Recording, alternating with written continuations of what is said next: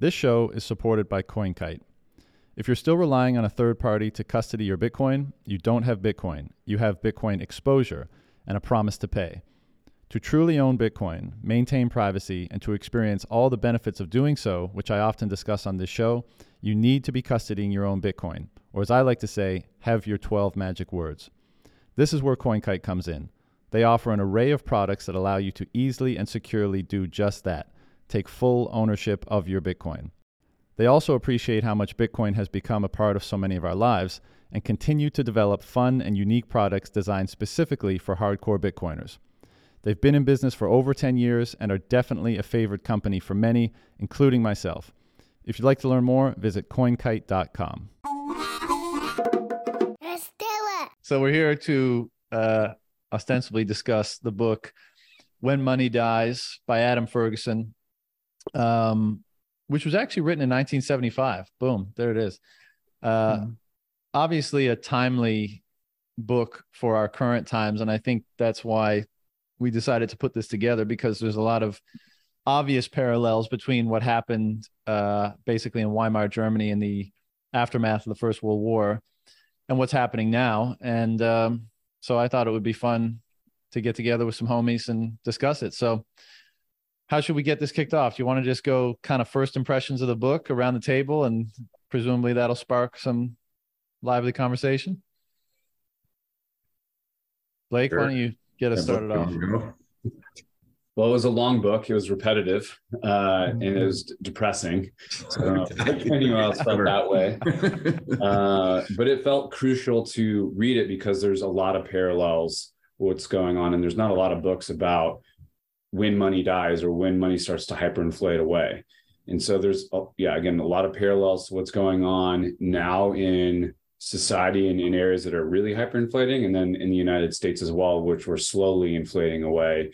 And you see these these parallels. So you really need to, history uh, doesn't repeat, but it rhymes. And there's a lot of rhyming that's going on, and it gives you clarity into what's going to happen and gives you peace, because you you do know what's going to happen. You can expect that going on because it's a very repeatable um it's a repeatable process where things in society will break down. Um there's something obviously that's going to be new, which is Bitcoin, so that's going to add mm-hmm. some conversation to this, where we can kind of look at these use cases and see, you know, draw parallels for what's going on. So that that was the kind of the big thing for me, is is you know, one that was dry. It's a tough read, so this podcast is great for figuring out the parallels mm-hmm. and then the action items. And, you know, that's what I like to focus on, is like, what can we do moving forward, you know, after this call, after this discussion, you know, what, what we can take away from an individual perspective and, and sharing that with our friends. Mm-hmm. So that's kind of my, my takeaway um, with the book. Mm-hmm. Johnny? Um, yeah. So I just, uh, initial takeaways. I mean, it, as you read it, you know, the, the idea of like uh, the frog in a boiling pot of water comes to mind. Um, But it also, like, it just, it, you think the frog is done boiling and it just keeps going. And then now it's in, you know, now it's in a, you know, frying pan, and then the oil, then the, the water all evaporates, and now it's on fire, and then they put it in lava, and then they fucking bombed it with a nuke. I mean, by the end, you're like, is this going to just keep going? And I was shocked, you know, shocking to look at the dates too, because you're talking about months at a time. You know, you're at one point, it's like summer, and it's like late summer, and then early fall. You're talking about weeks, months at a time. These things just getting worse and worse and worse. And the general just sort of erosion. Um, it just reiterates again, something that, that I think we've all sort of learned over time, is the importance of money. So many people don't understand the true importance of money, because it's, you know, we have all these tropes of money's the root of all evil. And, uh, you know, the the rich man um, has as much chance getting to heaven as the camel tipping through the eye of the needle. Like these ideas that money is sort of this evil thing that that we should avoid, or at least not. Um, I mean, I guess in the end, it's misquoted, right? It's the love of money is the root of all evil, but but still the, the general theme in a lot of parts of culture is like this idea that money is bad, uh, or the chase of money is bad. But the reality is, when money goes bad, nothing works. Right. So, and, and that's what I really, the big takeaway from this was, from this book was uh, sort of that foundational erosion underneath you. Um, you know, it's one thing to have it on a personal level when you're broke, nothing else matters, similar to like when you're sick, right? So if you're sick, nothing else matters um, except getting healthier. Uh, and just this sort of erosion of money was like a, a, a cancer on this particular culture, but you can see it, you know, it's the same across multitudes of examples across time and history. And, and we're seeing something in that vein now. You know, is it, is it Weimar Republic? I don't know. Is it nineteen seventy stagflation? Maybe. Um, but again, I think Blake quoted best as history may not repeat, but it definitely rhymes. Yeah. Yeah. And for me, I would say one of the kind of the uh, uh, takeaways, um, once I was done with the book, I was like, wow, the, you know, the, the narrative reads like some sort of fantasy, right? Like so just in, in the, the, this insanely fast devaluation of, of a currency almost seems impossible to repeat, right? But I think part part of the reason that it seems impossible is because it's it was however many gen- generations ago, no one's alive anymore that actually lived through that. So uh, every single one of us on this call and everyone listening, you know, doesn't know anyone that that that was an adult at that time. You know what I mean? So so there's, and I think the book maybe mentioned some of this, right? There's just no, in, in the present day, there's no institutional or or societal knowledge, like actual cardinal knowledge of of going through an episode like that. So it seems impossible to us. And uh, to John's point about the, you know, kind of being like frogs in boiling water, that's that's that's precisely it, right? We we feel like we might read a narrative like this and be like, oh, thank God that was one hundred years ago, because that'll never happen again. And yet, you know, it's it's quite likely to happen, uh, um or to, to to rhyme, right? So I think the, the to me it was kind of fascinating that twenty years from now we might be, you know, recounting a, a, a similar story, you know, that our generation uh uh went through. So I, I would say that that was one of the more kind of surprising and and, and um, uh, uh, the, the the stronger takeaways for me was just how quickly or how easy it is to di- to to disregard this as a story from, you know, generations ago and and something that will never happen again. Yeah, I um I thought most of, a lot of it was, you know, John, you said repetitive. I thought a lot of it was quite boring because it, it was it was basically just kind of chronicling the devaluation. And I, I like the details of like what's happening to the culture, what's the thought process, what are like, what is that devaluation causing, and, and what's allowing that to occur? You know, because you, you just read it and you think, oh my God, it's horrible. But you have to understand that for that to have taken place, a sufficient number of people had to have basically not been aware of it or not believed, not been identifying mm-hmm. the proper cause. And that's what they mm-hmm. say in the book, you know, like people thought the cause of the inflation was everything but the printing of money. And and we're, from our standpoint now, we're like, how can you, how is that even possible? Like there's a direct line, you know, you print a gajillion marks and you get, you know, you don't print and there's not a gajillion more goods and services in the economy. The price of all those goods and services are going to go up. I mean, what's, what's so difficult about that? And, uh, and there was a bit of that, the, I guess the last couple chapters were a bit more commentary on the thinking that was going on in the time and the prevailing mindset and stuff like that. But I think this is why studying these historical episodes is so valuable, because history doesn't repeat. And that's that's the pitfall. That's history not repeating is what allows it to rhyme, because people look and say, it's not the same thing. It's not the exact same thing that's going on. And they're right. It's not the exact same thing. But like, you know, so the circumstance is different and the precise mechanism might be different and all that kind of stuff. But what is the principle? You know, like... when, when like, you know, all the COVID hysteria stuff kicked off, uh, I was reading a book called uh, They Thought They Were Free, which was a look at kind of the rise of of Hitler in late twenties, early thirties Germany. And, you know, it, to the extent that I mentioned that, you know, some people would push back on that. And my point, again, wasn't the exact same thing is happening. The point was which principles of governance, of morality, of whatever were violated at that time and which are being violated at this time, and should they not give us cause for pause about how quickly we move in a certain direction?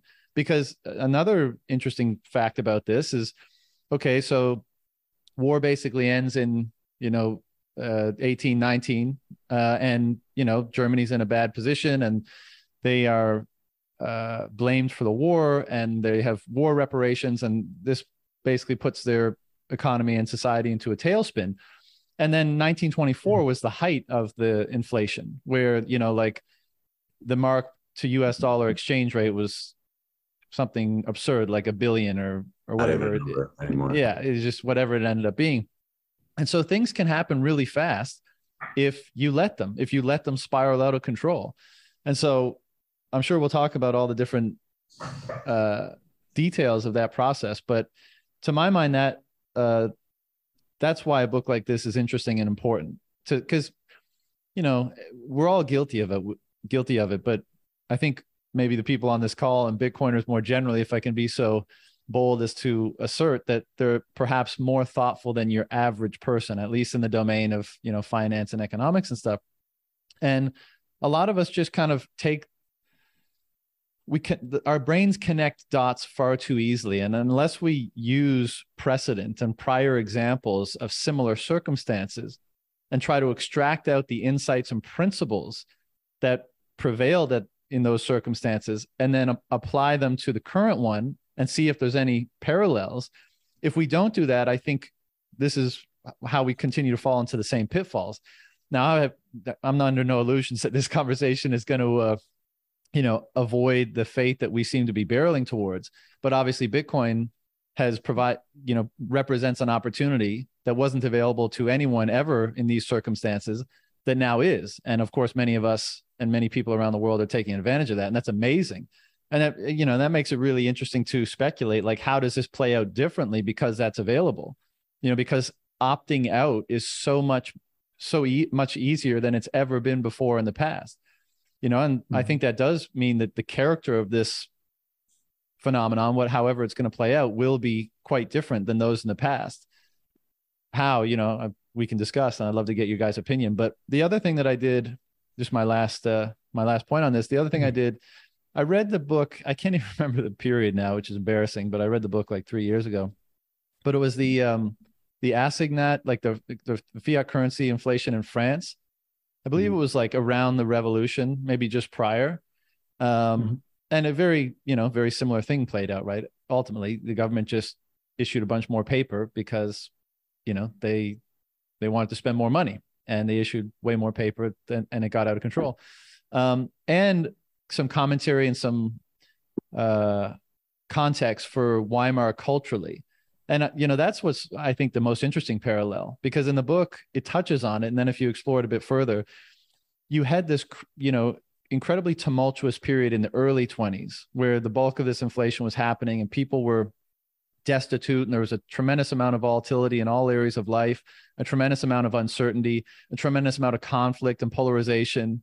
And then in that time and in the latter part of uh, the twenties, you had this like real interesting cultural emergence where you had people like, and, and really entrenched aspects of all this, you know, and I think there's parallels to that today where you had the people that were like, no, let's, we want to go back to the traditional way. That was the safe and stable way that, you know, we, that we lost as a result of the war and the inflation.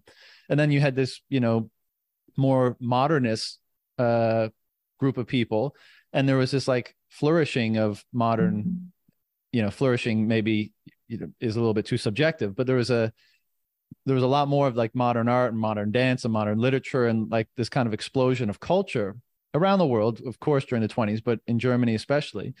And uh it's just interesting that like that came out of one of the most tumultuous and and destructive financial and economic periods within a couple of years, you know, so these, these, the, the change that occurred in that decade was tremendous. And then of course, what that led to was the rise of Hitler and the Nazis, which was a, a massive departure from the kind of extremely liberal culture of the late twenties, you know? So again, I, that was kind of long winded, but just to say like a very interesting period of history. And um, I think one that probably has no greater parallel than, than the one today for those reasons mentioned and many others that I'm sure we'll get into. Well, I think like first thing that comes to mind is, as you know, you were talking about, ho- hopefully it's different this time, yeah, uh, you know, with Bitcoin being an option. But the thing that it was interesting for me, one of the takeaways is like, maybe it's not different this time. I was, I was reading the book and I'm like, I'm sure there's some gold bug that's sitting there being like, we just need to use gold. That's it. It's not, it's not that big a deal. We're going to use gold. And through that whole book, it's surprising to me that nobody was just like, how about we just trade in gold? You know what I mean? I'll use, you know, whatever that, that medium of exchange is, but everyone kept going back to John's point, that boiling frog mindset. They just kept using that particular currency and not trying to, to move to something else, uh, gold being the most obvious one. And Bitcoin would be a lot easier to use and a lot easier to exchange. Um, but it was interesting that that didn't happen. And there wasn't conversations that I remember from that book that where people were talking about moving to a gold standard and exchanging in gold, especially at the business level. You know, maybe not at the individual level to buy your coffee, but you know, businesses that are dealing internationally, not moving to a gold standard, I found surprising, um, especially since it was such common conversation where you're trading in your gold for um, for the local currencies as a badge of honor uh, and pride, nationalistic pride. Uh, and that, that to me, was, I, I, yeah, I, I, found, I found that surprising. And they're wearing, you know, gold rings and gold jewelry and, and talking about their gold. And they, they just never, it never clicked for them. Just like, maybe we're just using the wrong thing.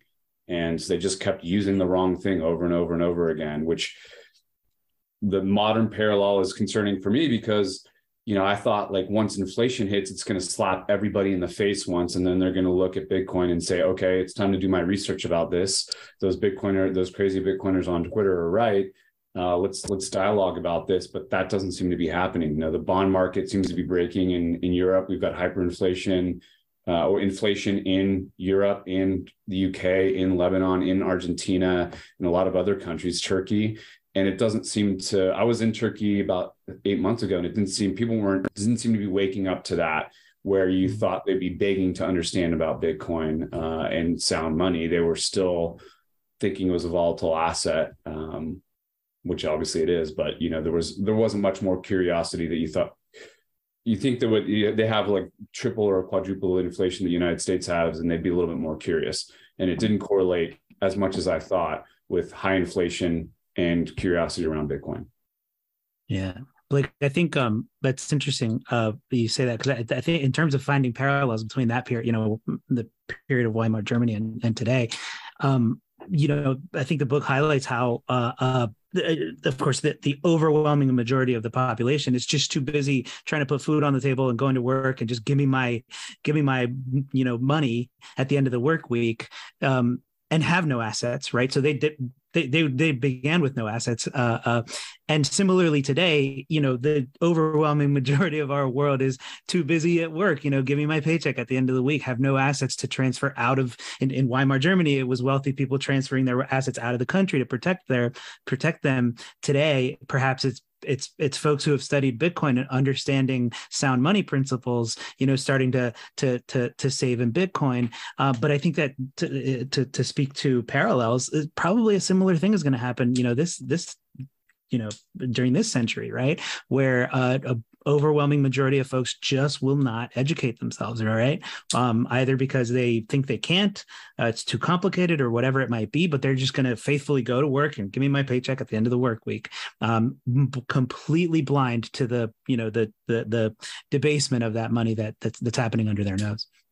It's, yeah, it's not just, it's not just, um, you know, they're not educating or, or even back in Weimar, like, you know, it's Gresham's law, right? Bad money chases out good money.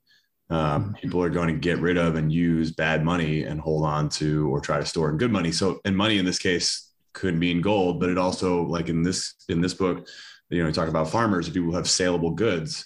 They that was their money, right? That was their store value, because you couldn't. I mean, getting access to gold may or may not have been easy for people in general.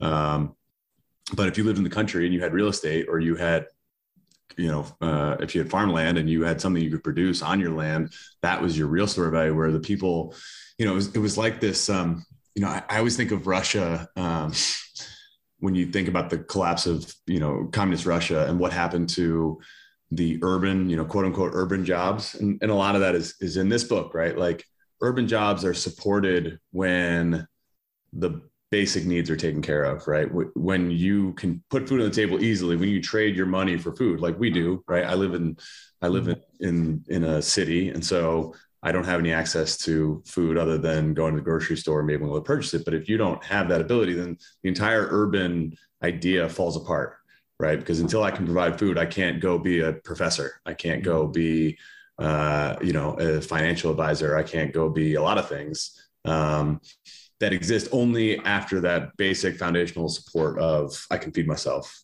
occurs. And that's what happened in Weimar, was the basic foundational idea of being able to provide myself with health and safety through the exchange of my government uh, paper completely collapsed. And so the whole urban idea collapsed in that way. And, and I, and I brought up communist Russia because I, you know, you look at people were PhDs in communist finance, something that does not exist, right? That like the, this entire, people went to school for ten years to become a, a communist finance doctor, and then communist Russia falls apart. And that's not, a, doesn't exist. It completely collapses, completely erodes.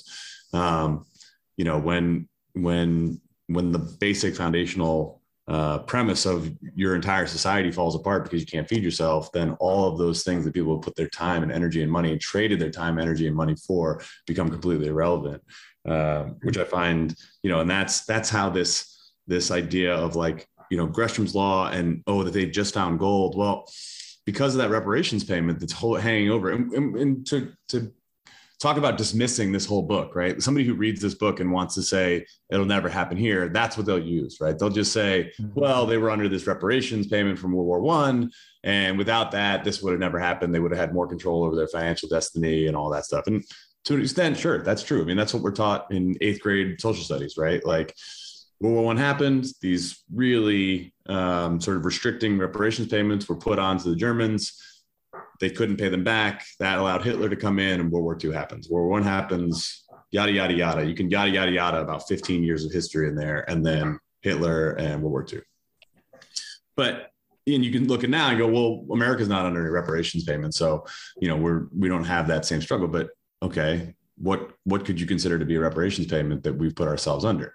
Uh, Social Security, um, debt to G D P, global debt, Uh, exports and and debt that we have to Chinese.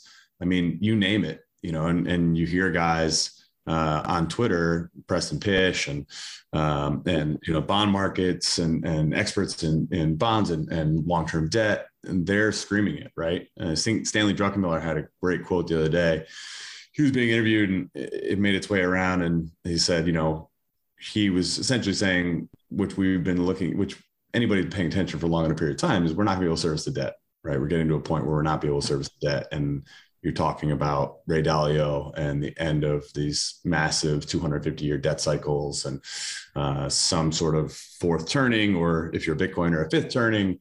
Um, but he asked him, what are you investing in? And he said, well, I bought some cyanide. You know, like this is the idea yeah. of the boomers, right? Like the, Uh, the boomer generation is not going to have to live through this for the most part. I mean, they're, they're probably going to feel some of the pain, but they got to live relatively unscathed, and then we'll have to kind of fight through it. And so the question is, will Bitcoin provide us, you know, nothing's going to save us from the coming financial reorganization of the entire globe, right? But does Bitcoin provide us some safety? Um, and I think, yes, I think, and the, the equivalent in this book, you basically, as a Bitcoiner, get to become a foreign citizen to your own country, right? So like these Germans, if they could have become French, they would have done it in a heartbeat, right? If they could have saved, if they, because it talks about, um, let's see, I, I, what page I have it on. Um, basically, uh, agri, oh, page twenty-three. Yeah, so page twenty-three, it talks about,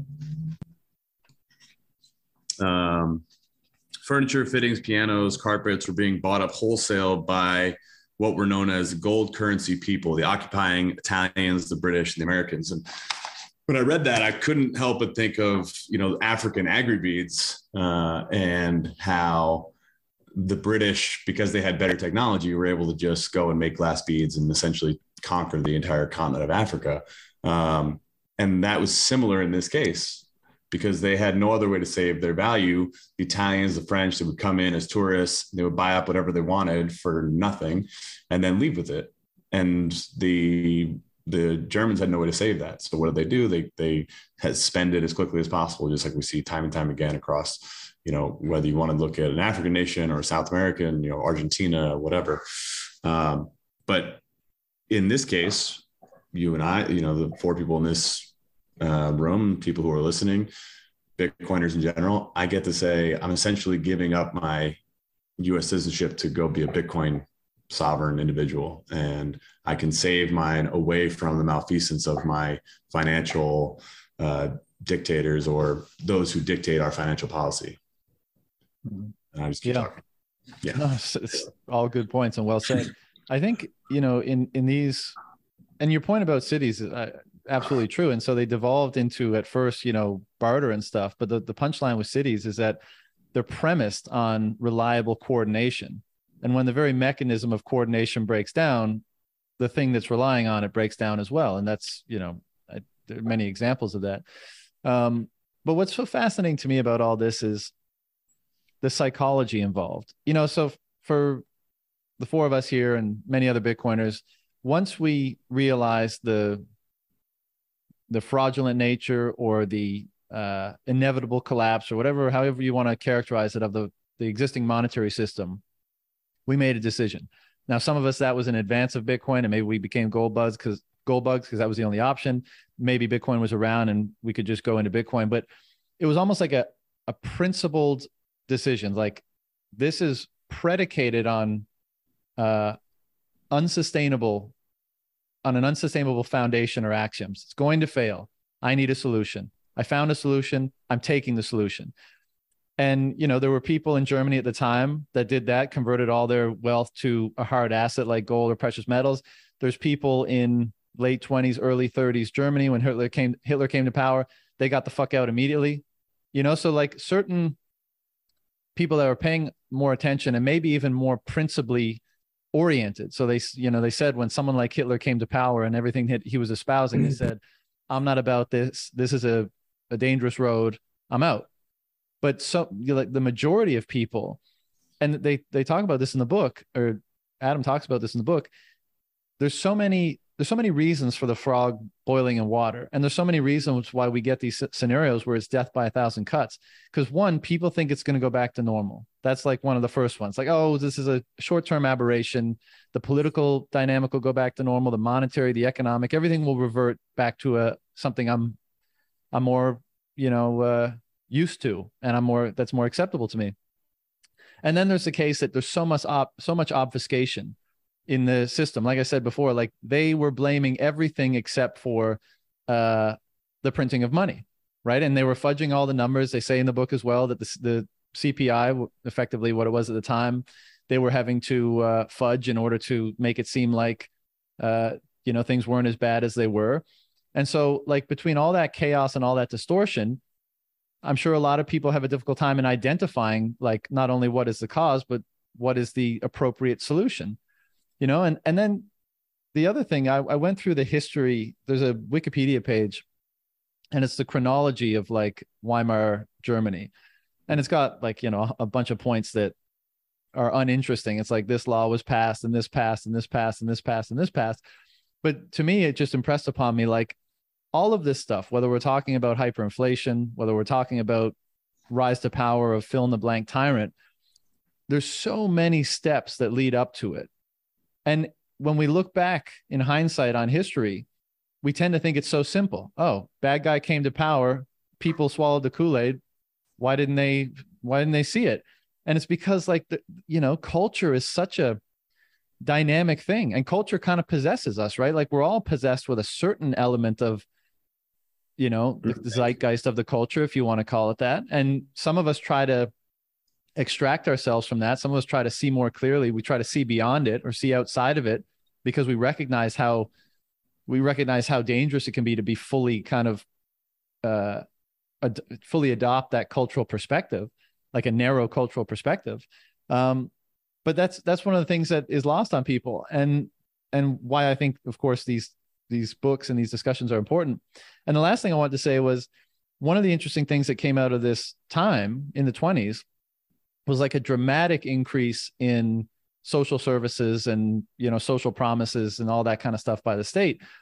And of course, right? Because if when times are really bad, if you're the type of person that thinks that the government is the one that's meant to fix those things, that's most meant to step in and fix them for you, then there's a huge chorus of people asking for it. And and so one, you think that's my solution, not opting out. So you're you're over-indexing on the former rather than the latter. And two, you're giving the government more and more reason to engage in the activity that's actually impoverishing impoverishing you in the first place, which is the more rampant printing of money in order to fulfill those promises. And so you, like, the whole scenario creates a downward spiral for itself. And if you're if you're attached to that, if you're aligned with that, if that's how you where you see your salvation, then you're going to go down with the ship.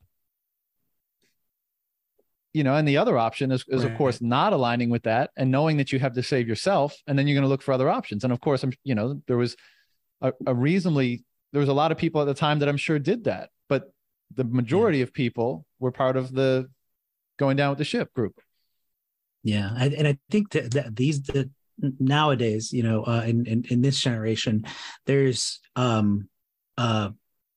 you know, there's sixty, seventy year olds, uh, at, at least here in, in this country, in the States, that that are accustomed to, you know, from birth until today, have been, have had some sort of, of to your point, John, um, some sort of subsidy, some sort of support that they've now become, you know, dependent on. Right. And, and so to take that away, There, there's there, how do you square that circle if you're that person, if that's the only mindset or if the only experience you've ever had is to have that, you know, government support, then you're going to clamor and you're going to cheer on, you know, the, like in California, I think another thousand dollar stimulus check uh, uh, type of thing has just been issued to literally to quote unquote fight inflation. You're going to you're going to cheer that on because that's the only thing you've ever, you know, ex- mm-hmm. uh, uh, uh, known. And it's tragic, right? Because this is the, the ship going down and, and bringing down, you know, an incredible amount of people with it um, that are, you know, probably unwilling to think uh, in different terms. Well, the irony with that is like the, the problem, the, the money, the print, printing money to give a check to people, right? And mm-hmm. the problem is the printing of money. So it's like right. it's like saying the solution to the Titanic is going and knocking another hole in the in the steel of the ship. Like that's exactly right. what's happening. And, and the irony there is that like they're getting people to do it to themselves and getting people yeah. to vote in that in that mindset, which is just the weirdest thing. We're going to fix this by printing more money. We're going to fix inflation by printing more money. Inflation is printing more money. You can't fix it by mm-hmm. printing more money. And so that's an amazing statement that you made, because there's just such a disconnect between cause and effect that people just refuse to realize for some reason. Um, you know, a lot of it is, is going to be obviously education and, and studying history, but people don't get that general concept. And for whatever reason, it's not really on the internet. You know, there's not really great content about what is inflation on the internet. Even in the Bitcoin space, my biggest frustration is that everyone defines, continues to talk about inflation as the price of goods going up versus the real definition, which is the fact that money is being printed. We still do that in the Bitcoin space, and a lot of our thought leaders continue to do that. And it, it's my biggest pet peeve, right? Because we continue to talk about it like that matters, and we conflate the terms. And so we're still guilty of that.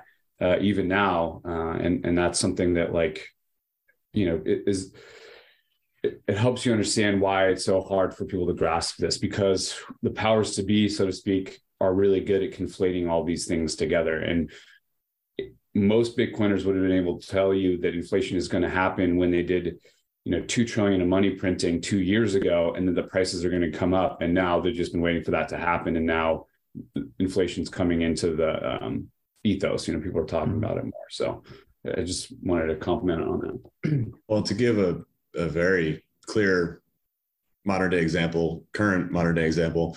Um, and, you know, this goes back to your point, Blake, of like people not being educated, or, you know, we see this through a certain lens because we're paying a lot of attention and because we're Bitcoiners and we, you know, we're very um, sensitive to history and, and historical examples. But the D O D, Department of Defense, just for the second year picked certain locales that the real estate cost of real estate has gone up too much in the last year and have issued a higher cost of living adjustment. So last year it was, I think, fifteen different locations. This year it's twenty different locations.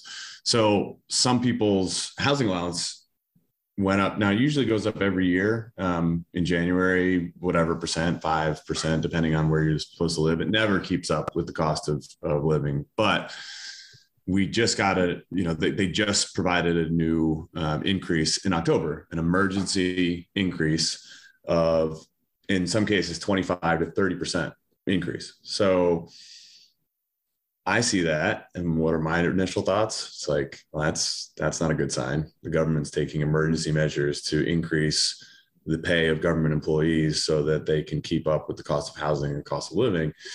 But every, per, every, you know, service member that I've spoken to, morale is high. I just got an extra four hundred bucks a month. I just got an extra five hundred bucks a month, man. I'm, you know, this is great. I'm going to save some extra money. And to them, it's like, you know, there's no, there's no connecting of those dots of like, well, what does this really mean? Like, and, right. and, you know, we see it again and again and again in this book. You know, I was just looking at some of the notes that I took, you know, page thirty-eight, um, it's got, as government becomes more desperate, it becomes more di- dictatorial. And, you know, you may not see increasing the housing allowance for government employees as dictatorial, but certainly it's the, it's the printing of money. That, that money comes from everybody else. That value doesn't just create it out of thin air.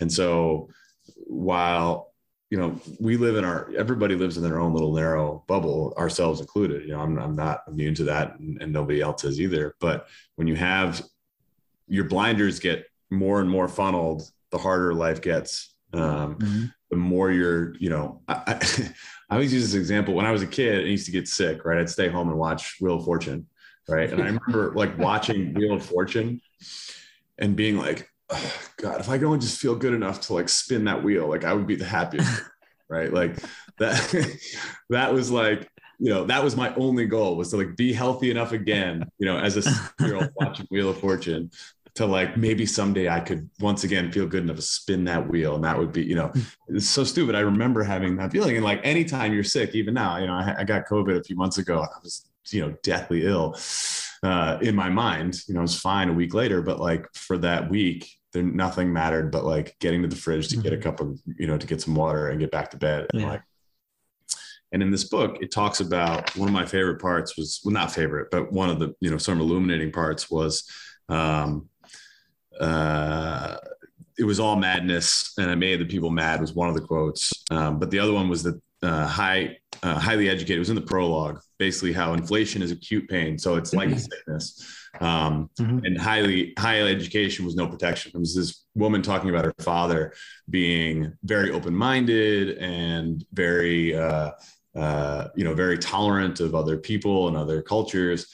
And then mm-hmm. as things got worse and worse, as inflation increased and, and got worse and it had more effect on his life, he became anti-Semitic and eventually, mm-hmm. you know, abandoned all these principles that he had. So, so even the most strongly principled people, when acute pain is felt and you're looking for an answer, you're willing to latch on to all sorts of things that otherwise you would be able to dismiss because you're strong. And so that inflation yep. is, is that disease that erodes not only your buying power, but the core principles that define you, because in a case where you're desperate, you're willing to accept a lot of things that otherwise you wouldn't have. Um, I find that part, that that quote particularly, the highly education was the high educated, highly educated was no protection against uh, these feelings, was really kind of palpable through all this. And, and throughout the whole book, you just get this sense of increasing madness of mm-hmm. nobody being, nobody knowing where to look, where to turn, what to trust, who to trust, and just sort of grasping at whatever straws. You know, this is that really, there's a really sad sentence in there about um, an older gentleman walking up and seeing a foreign, uh, a foreign tourist walking out with an apple and asking him, how much was that apple? He says twelve marks. And he's like, that's too much for me, and walks off. He's kind of this shuffling man walking down the street, can't afford twelve marks. So I think it was like two cents at the time. Um, and he and was living to see twelve marks and then look at the numbers they're talking about later in the book, millions of marks, you know, billions of marks, and realizing how desperate this, you know, old man who's just trying to live the last, you know, years of his life with some dignity and, and, and health, and is now can't afford an apple from his local market. Yeah. And I think yeah. it, it's interesting to think about the winners and losers, so to speak, and the, the people that are clearly Uh, or losing less, I should say, not necessarily a winner, but the people that really are impacted are the ones that are getting income based on the hyper or inflating currency. So that's usually government workers. And then this particular example that John was mentioning is like, this person is living off of um, whatever retirement savings or not retirement savings, but also a pension. And so he can't negotiate a higher pension amount, right? That's been baked in twenty years beforehand when he signed up to be a, a government worker or whatever that might be. And so it's nearly impossible to renegotiate that. But the people that tended to do better were the people that could renegotiate their salaries daily basis. So if you're a contract worker, you're going into someone's house and you're like, all right, well, yesterday it was ten marks, now it's fifty marks, or now it's one hundred marks, and, and always being able to renegotiate that. So they had that ability to do that, combined with the the kind of the best case scenarios being able to get income that's not denominated in your in your currency. So like the Lebanese, there's a really, you know, Lebanese are going through hyperinflation, or in Lebanon, they're going through hyperinflation right now. And the people who are doing the best are the people that have, you know, knowledge worker jobs where they're getting the U S dollar as income, and they're just really winning because everything else in terms of costs, especially service things where you're you're paying for a service, has just fallen off a cliff. So they're, you know, normal, you know, salary, which was, let's say, even with everybody else two years ago, is now buying them twenty times as much goods and services. So in a lot of ways, they're winning out. And I think the other thing, you know, that John kind of mentioned that resonated with me or kind of got something going for me is that the things that are the higher level um, division of labor goods. So if you're a professor, PhD professor, and you're teaching finance at a school, that is the top level of division of labor. But the basic needs um, of growing growing food and, and kind of those really, really basic needs are are you can you can do better in that environment. So a farmer is a great example. Like they're growing food, everybody needs food, they're willing to be able to, to, to sell you food, but no one's willing to buy that PhD professor's advice on what's happening in the economy at this particular time. They just need food. And so that doesn't matter. And those, it works its way down kind of reverse order where, again, you're going to be a lot better off if you know how to grow food or you can grow food. But if you're some high level, unique kind of skill set, highly educated, you just lost your total income. And it kind of works its way down from that. And you can kind of see that happening now. And I think that's good to be aware of because, you know, it's happening slower in the United States. So, for example, my grandfather was a history teacher. And on uh, at twenty-five years old or somewhere around there, he was able to pro- buy a home and pro- provide for four children and a stay-at-home partner. And now I know te- people that got out of teaching, two teachers, because they couldn't afford a home and they got into uh, other industries. And so it's interesting to see the parallels there. It's happening a lot slower here, but it is happening. And I think Uh, you know, that's one of the takeaways um, that you know, John mentioned and yeah. kind of resonated for me. I'm sure somebody's created this, but there should be like a Maslow's hierarchy of jobs, right? Like yeah. you can't have the pinnacle yeah. of Maslow's hierarchy without the base layer. And, it, you know, yeah. to make this as simple as possible, rewind fifty thousand years in human history, right? When we're just kind of getting into the agricultural period of time. Somebody came in and was like, by the way, I am a PhD in economics. I'm here to teach you some stuff about it.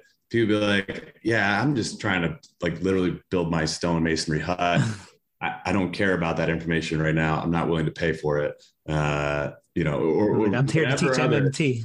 Right. Or whatever other high level profession you think of that, you know, if you, if you, because that's essentially what's happening in Weimar is like this society is reverting to a time gone by where, where only essential needs is what's being serviced. And otherwise, you know, you're not going to get paid for what you do. Um, you know, that's, that's kind of how I see all this is just this like reversion to a base layer. So you just remove any, any job that's above that base layer does not matter. And here's a counterpoint to that in the Bitcoin world. We have people like John Vallis that we just pay and and all they do is think philosophy and sit there and, and give information. So he, he's writing the opposite That's right, way. The Renaissance. Top, where no. just like he starts as a But I'm already in the Bitcoin goes, realm, my man. I'm already right. in the Bitcoin realm. Bitcoin, the Bitcoin hierarchy of jobs yeah. is just fine. You know, it's it's, it's just there to sit and think. Talk to people. Bitcoin think, philosopher I, is at the base layer. I think also, you ain't Bitcoin paying me shit. yeah, right. Exactly. I think that Bitcoin Renaissance is is is well underway and on its way, and you know, and the clear parallel of that is is the creation of double entry bookkeeping and the Medici family, and in uh, fifteen hundreds, the Italian Renaissance is a, to me, a one-for-one result of the the creative the florin, um, the time florin, and the standardization of the time florin for many, many years. And that resulted in the Italian Renaissance. And I think that, I mean, we, I'm sure we've all talked about it before, but I think that Bitcoin Renaissance is is coming, and it'll be the result of the creation of a Bitcoin standard. I hope, yeah. hopefully in our yeah. lifetime. Yeah, I mean, I think it's, that's kind of the enterprise of civilization, right? Like it, when, when it breaks down, you don't have all of those manifestations of creativity and self-actualization that flourish in arts and culture mm-hmm. and education and whatever else. You have basic needs of survival. And in the book, one of the, the lines that I wrote down was, um, you know, people valued warmth more than honor, was kind of a, a commentary on how morality degrades when, mm-hmm. when people are forced down that hierarchy of needs. And like, I, obviously that's the case. I hate it, right? Because I think we all like to think, mm-hmm. no, I'm, I'm a principled person and I understand my morality, and, and I will uphold my principles and values regardless of circumstance. But ninety-nine percent of people, that's not true. And for those for whom it is true, they become like, well, in many in many cases, martyrs in lore, you know, like these are the people mm-hmm. that died for what they thought was good and right and true. But very few mm-hmm. people fall into that category. Most people, if they're starving, they're going to rob an apple from the fruit store. They're going to, the you know, the best case is that they get remembered. The best case is that they're a martyr and they're still dead at the end of it, right? Yeah. Like they stood up for their principles, but they're no longer with us, and hopefully they get remembered. But there's millions of people who stand up for their principles and just get washed away by the by the horde. Many, right. many people who just forgotten to time because they stood up for their principles. Well, congratulations, you died because you didn't feed yourself or you right. didn't. But it's it's a it's a I think a beautiful commentary on what takes ultimate supremacy for them, the continuation of their own biological life or the representation of certain perhaps eternal principles like truth, like peace, like love, what have you. Like I think that's mm-hmm. that's a very interesting conversation to have. And those people that actually make that choice in the latter, I have like the utmost respect for, even if they're not remembered by history, because I'm sure there's countless that mm-hmm. haven't been remembered by history. And the yes. fact that those people in those moments chose to align themselves with something more eternal than their physical body is quite a quite a thing that very few people are capable of.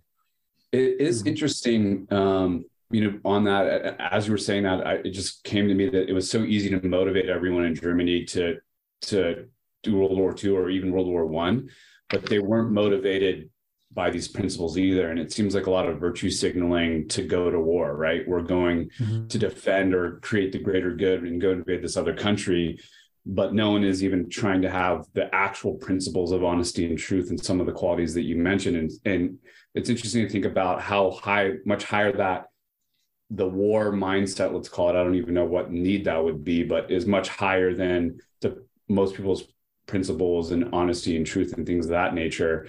And you can see that, you know, in a book like this, where people are much more motivated mm-hmm. to just go attack somebody else and go to war with some yeah. other country, even when they are, when, even when their needs are being met.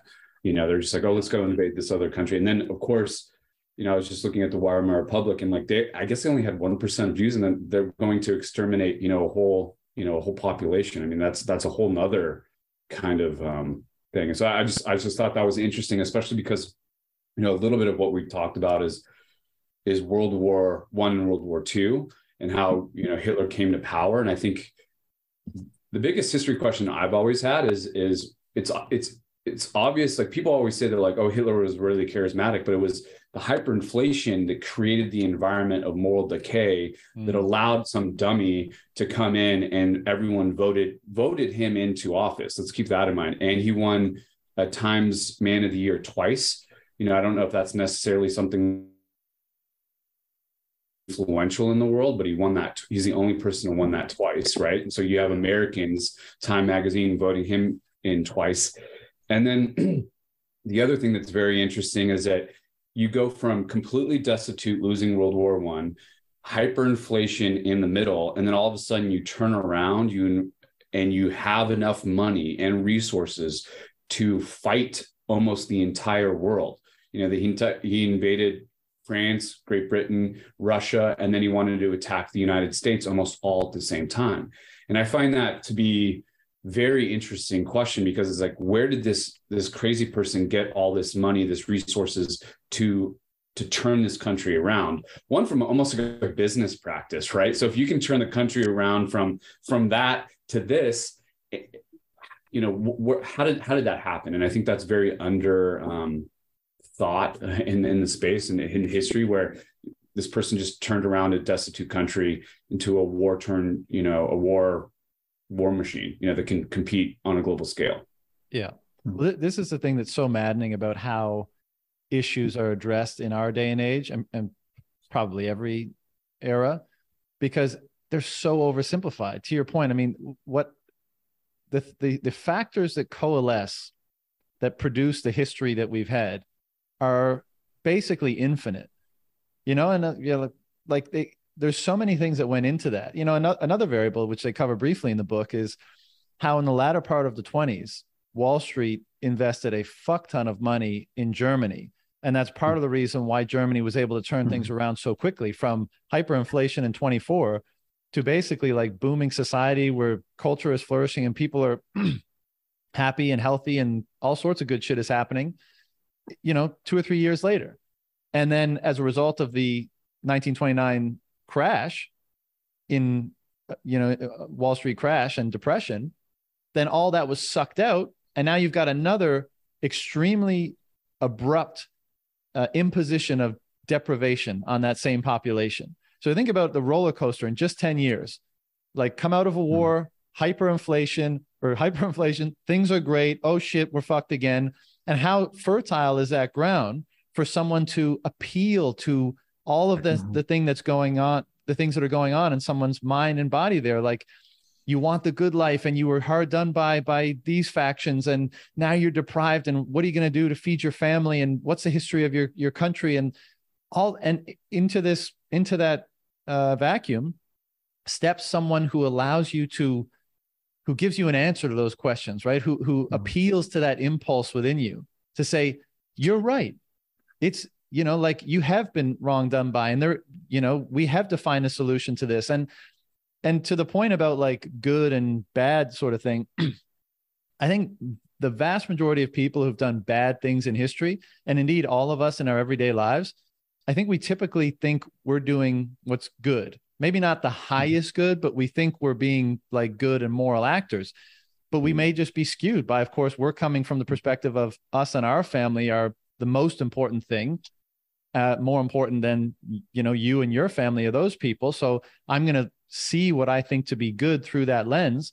And that's why the, you know, the whole notion of good, and this involves philosophy and theology and religion and stuff, is such a tricky one, because like someone mm. can come along, and whether it's a politician, you know, whether it's Hitler, whether it's someone presuming to help whatever problem, they can step in and basically align with your notion of good and align with that impulse that you're feeling to resolve some situation. And I think this is, you know, one among many reasons or ways in which these things just propagate, you know, and things kind of start snowballing and get out of control. And before you know it, things are way past the point of no return.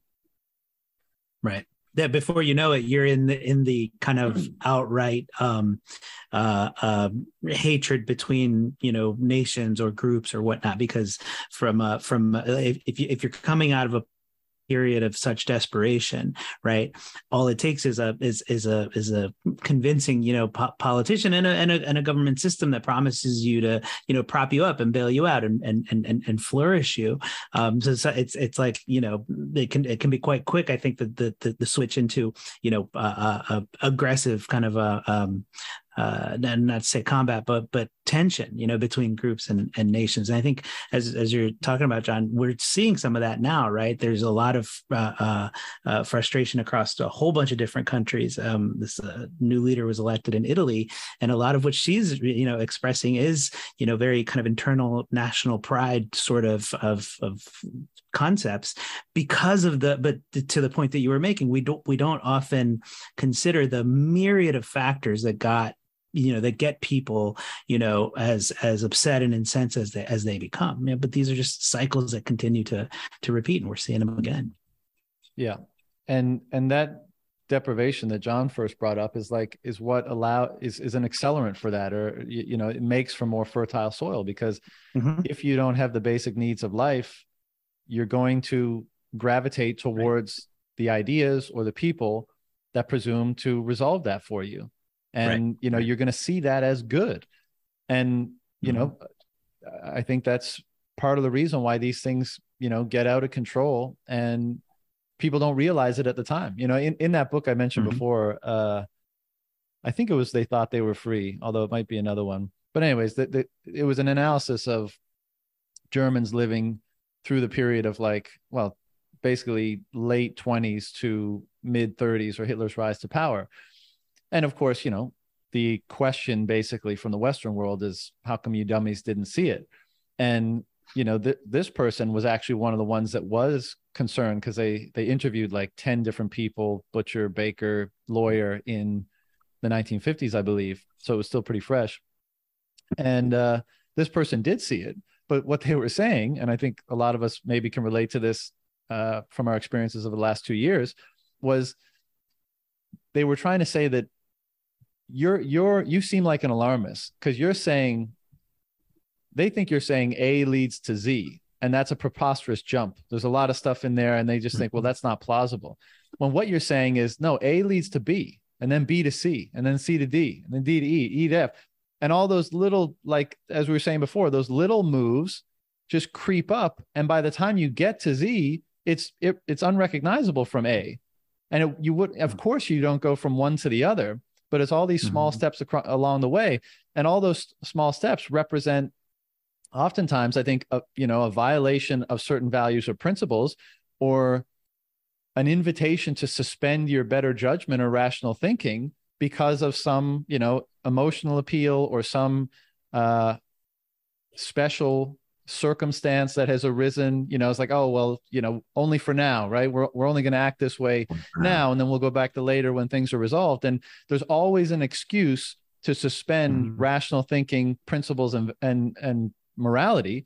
And if that is allowed to happen, I mean, you can make the case once, but if it's allowed to happen in sequence, you wind up in a place that you never thought you would wind up there. And this particular guy was saying, like, that's the case I was trying to make to everybody, but everyone just thought I was alarmist because they couldn't see how the A was related to. And of course, we have to recognize that it's really easy to look at history through the lens of hindsight, because we can say, oh, Weimar hyperinflation, Hitler coming to pow power kind of makes sense, you know, through all the things that we've been discussing. But what if it was nineteen twenty-nine and you don't have the horrors of the Holocaust and World War Two to contextualize all this? You don't, that's unthinkable. You would never, like, that's never happened, right? So why would you think something like that is possible? You're just thinking, oh, here's this, you know, crazy guy in Germany who gives these impassioned speeches, and he's not very popular. You know, he, he, a failed coup attempt in, what was it, twenty-eight or, or something like that. He was thrown in jail, just another wacko, like, uh, fringe politician person, you know, not a big deal. We're still good. You know, times are great. New, there's a new movie in the cinema and it's like super avant-garde, and look at this architecture. Like, we're good. With, with the context of what it led to, of course, it's way easier to say, oh my God, you guys are stupid for not having seen it. Well, I think it's interesting because it's like there was history that that showed this. I mean, the Roman Empire is a great example. It's just not taught, and it's not, it wasn't in books. And the Chinese had the same issue, and almost every single culture had some type of inflation or hyperinflation, um, you know, events. And so it's just not surprisingly well documented. No, that part, that part for sure. There's precedent. I just kind of meant the scale of the horrors of World War Two, like the, yeah. that people that made it more kind of egregious of. Looking back on it and being like, how could you not see this? But absent that, like, you're right, you may see these other periods of inflation and be like, guys, these typically don't work out super well. But again, this mm-hmm. feeds into the whole notion that they wouldn't, they, of course, the government, but also the, the government wouldn't admit that it was the inflation that was causing the problems. And hey, look at today. Where the fuck are we now? Like, right. look at what's happening.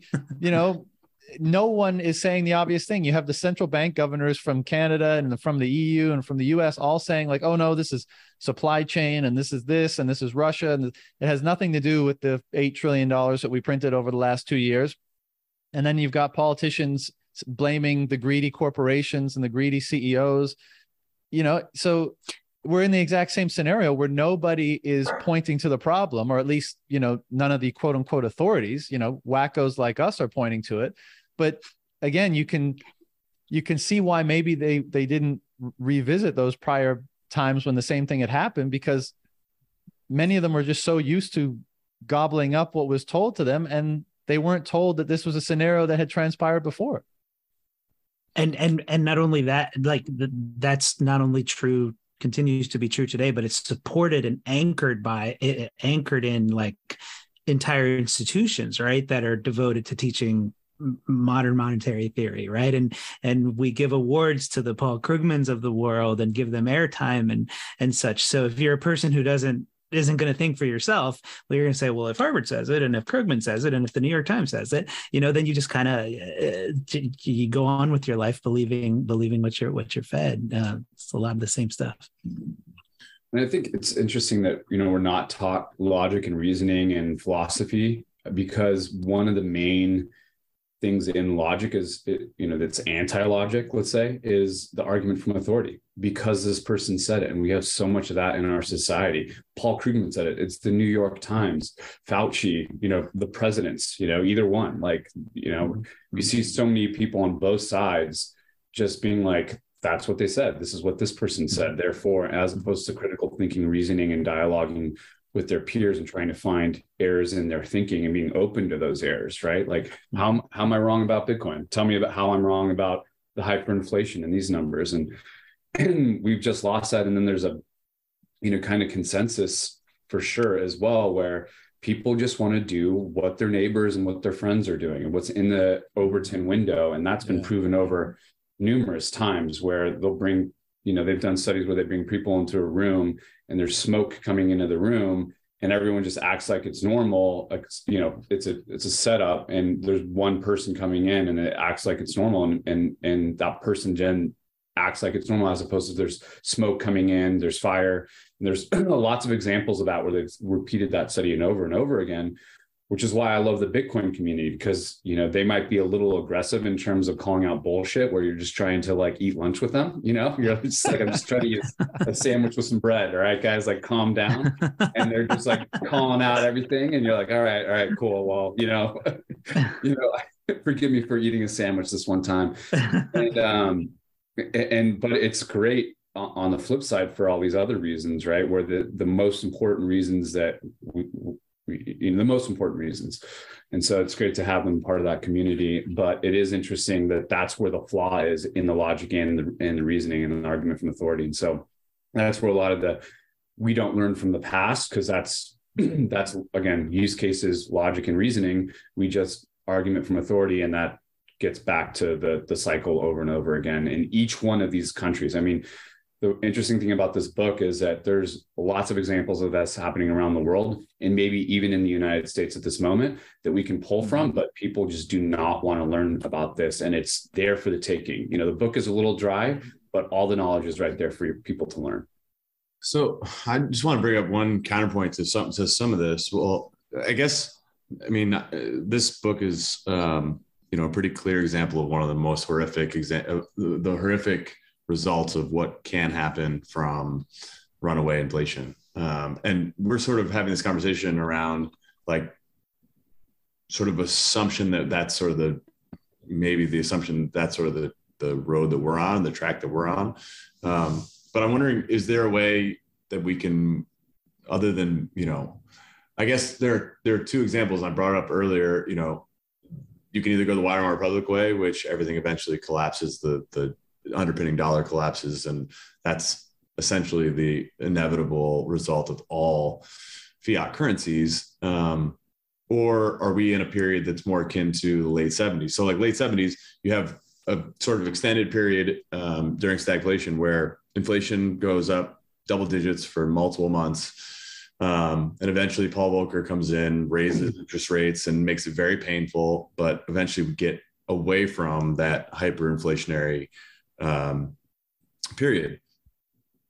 Is what Jerome Powell doing right now similar to what Paul Volcker did? And do we have the ability to, maybe, maybe the, the answer to this is that there is no escaping it in the long term, because you have the removal of sound money from the underpinning you know, currency, and you're just pushing it further down the road. But I'm curious, you know, if you guys have thoughts on, you know, which period we're in, or what, what results might be from the financial uh, sort of steps that, that central banks are taking. Yeah, I have a thought on that, unless somebody else does. I kind of got a yeah, go for it. I, we, I'm sure we all do. So you go first.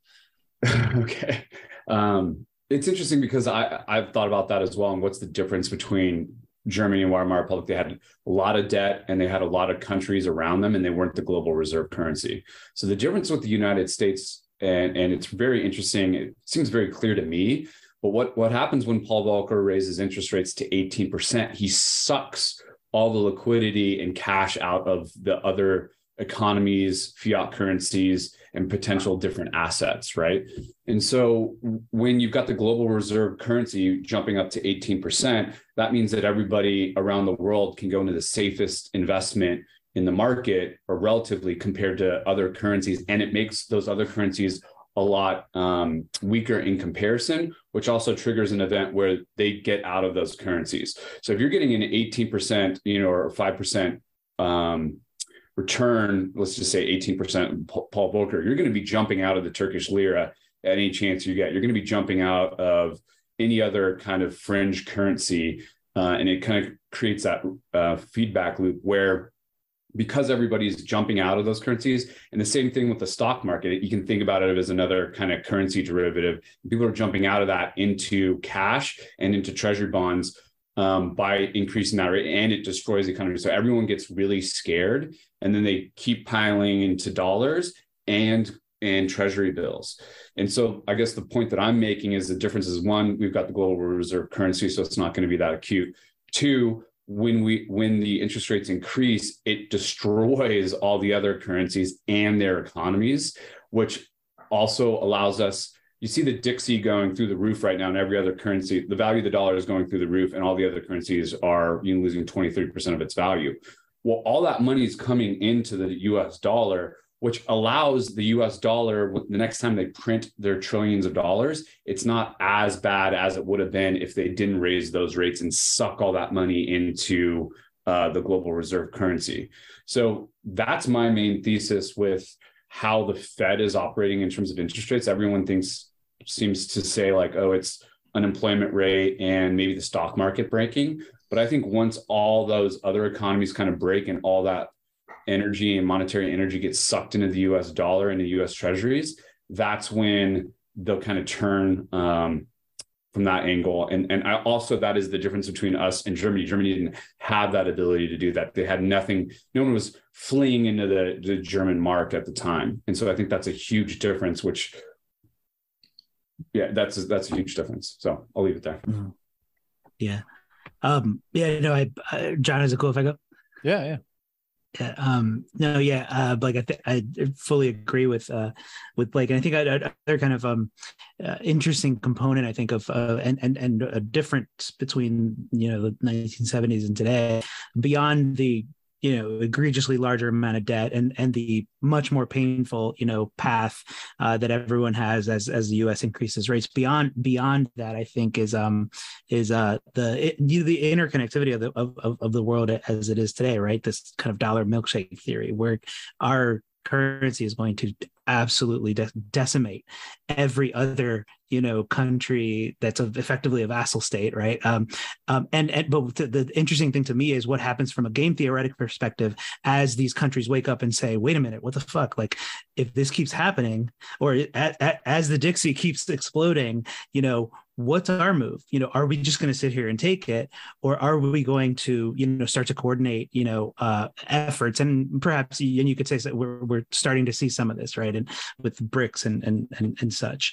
Um, so I, th- I think um, uh, there's there's a, a, a handful of differences, and and this time around, um, with the pace of, you know, information as as it flows acro- across the world versus how it did in nineteen seventy, right? There's very, very, very few people who were privy to this information, you know, globally, uh, geopolitically relevant information. Nowadays, every, you know, idiot with a with an with an iPhone has has uh, access to the same information. It'll be really interesting to see kind of the game theory play out between nations um, as uh, as uh, the Fed does does its thing, right, and and potentially con, uh, you know continues on its on its hiking uh, uh, you know path.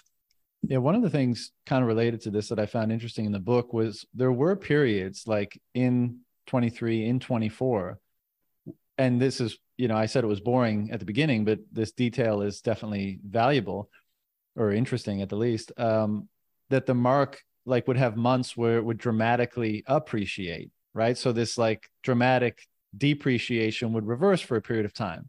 And you can just imagine like the psychology again, like t- toying with the psychology of the people at the time, like, oh, we're going back to normal now. We're on the upswing, right? You know, we're, we're on the upswing, like things are kind of improving. And then another, you know, another downswing. And I, I think we have such a normalcy bias most of the time. Like we think things are going to either go back to the way they were or basically truck along on the same sort of trajectory that they've been on. And, you know, I, I have no idea short-term how all this is going to play out. Like I, I suspect our views are somewhat similar, but you know, to borrow a, a overused term from the space, like you can't taper a Ponzi.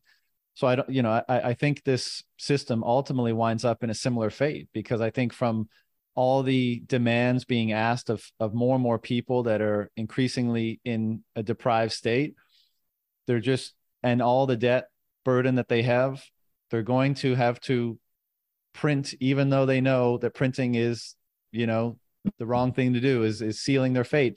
Just that they, as they have done in this example, and, and as they did in so many other examples in history, like, you know, people in in the machine know that this is a road to hell, but it's mm-hmm. like, what's the alternative?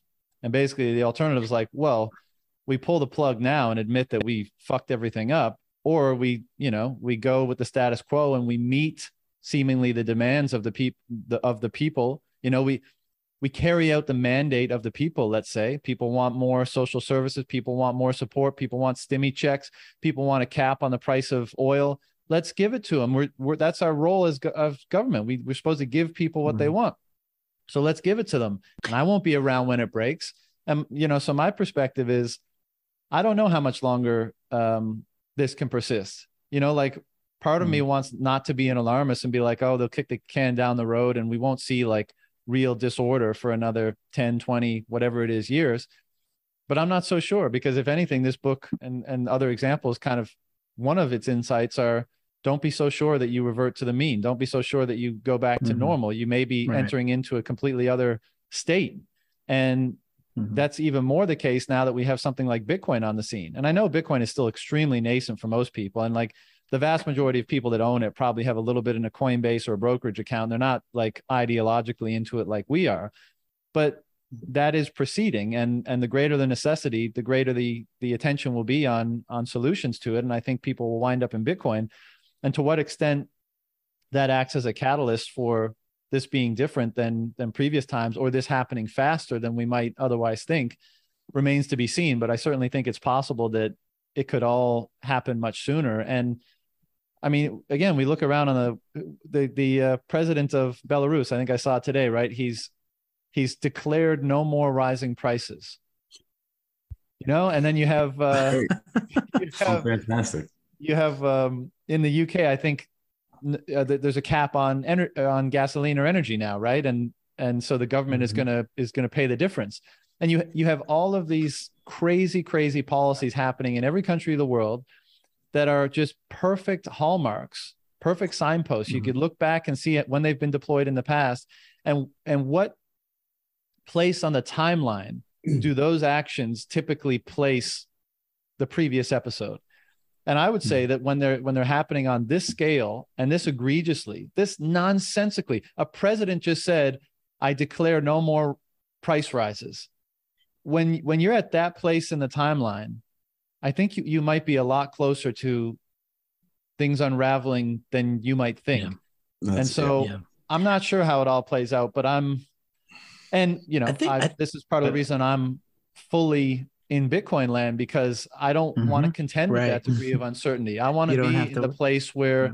I'm as insulated as possible. And I'm, I'm not trying to time anything. I'm, Mm-hmm. You know, I'm as stable as I can be because I don't know if it happens tomorrow or if it happens ten years right. from now. And right. just my final point right. on that is, again, this this part is not necessarily happening right now, but I think as the adoption of Bitcoin and as the Bitcoin ecosystem and economy grows, the degree to which capital is going to be more efficiently allocated in that space, the degree to which that ecosystem and that economy is going to outcompete the legacy system and economy, I think is going to be dramatic. And that will further put pressure on the functioning of the legacy system.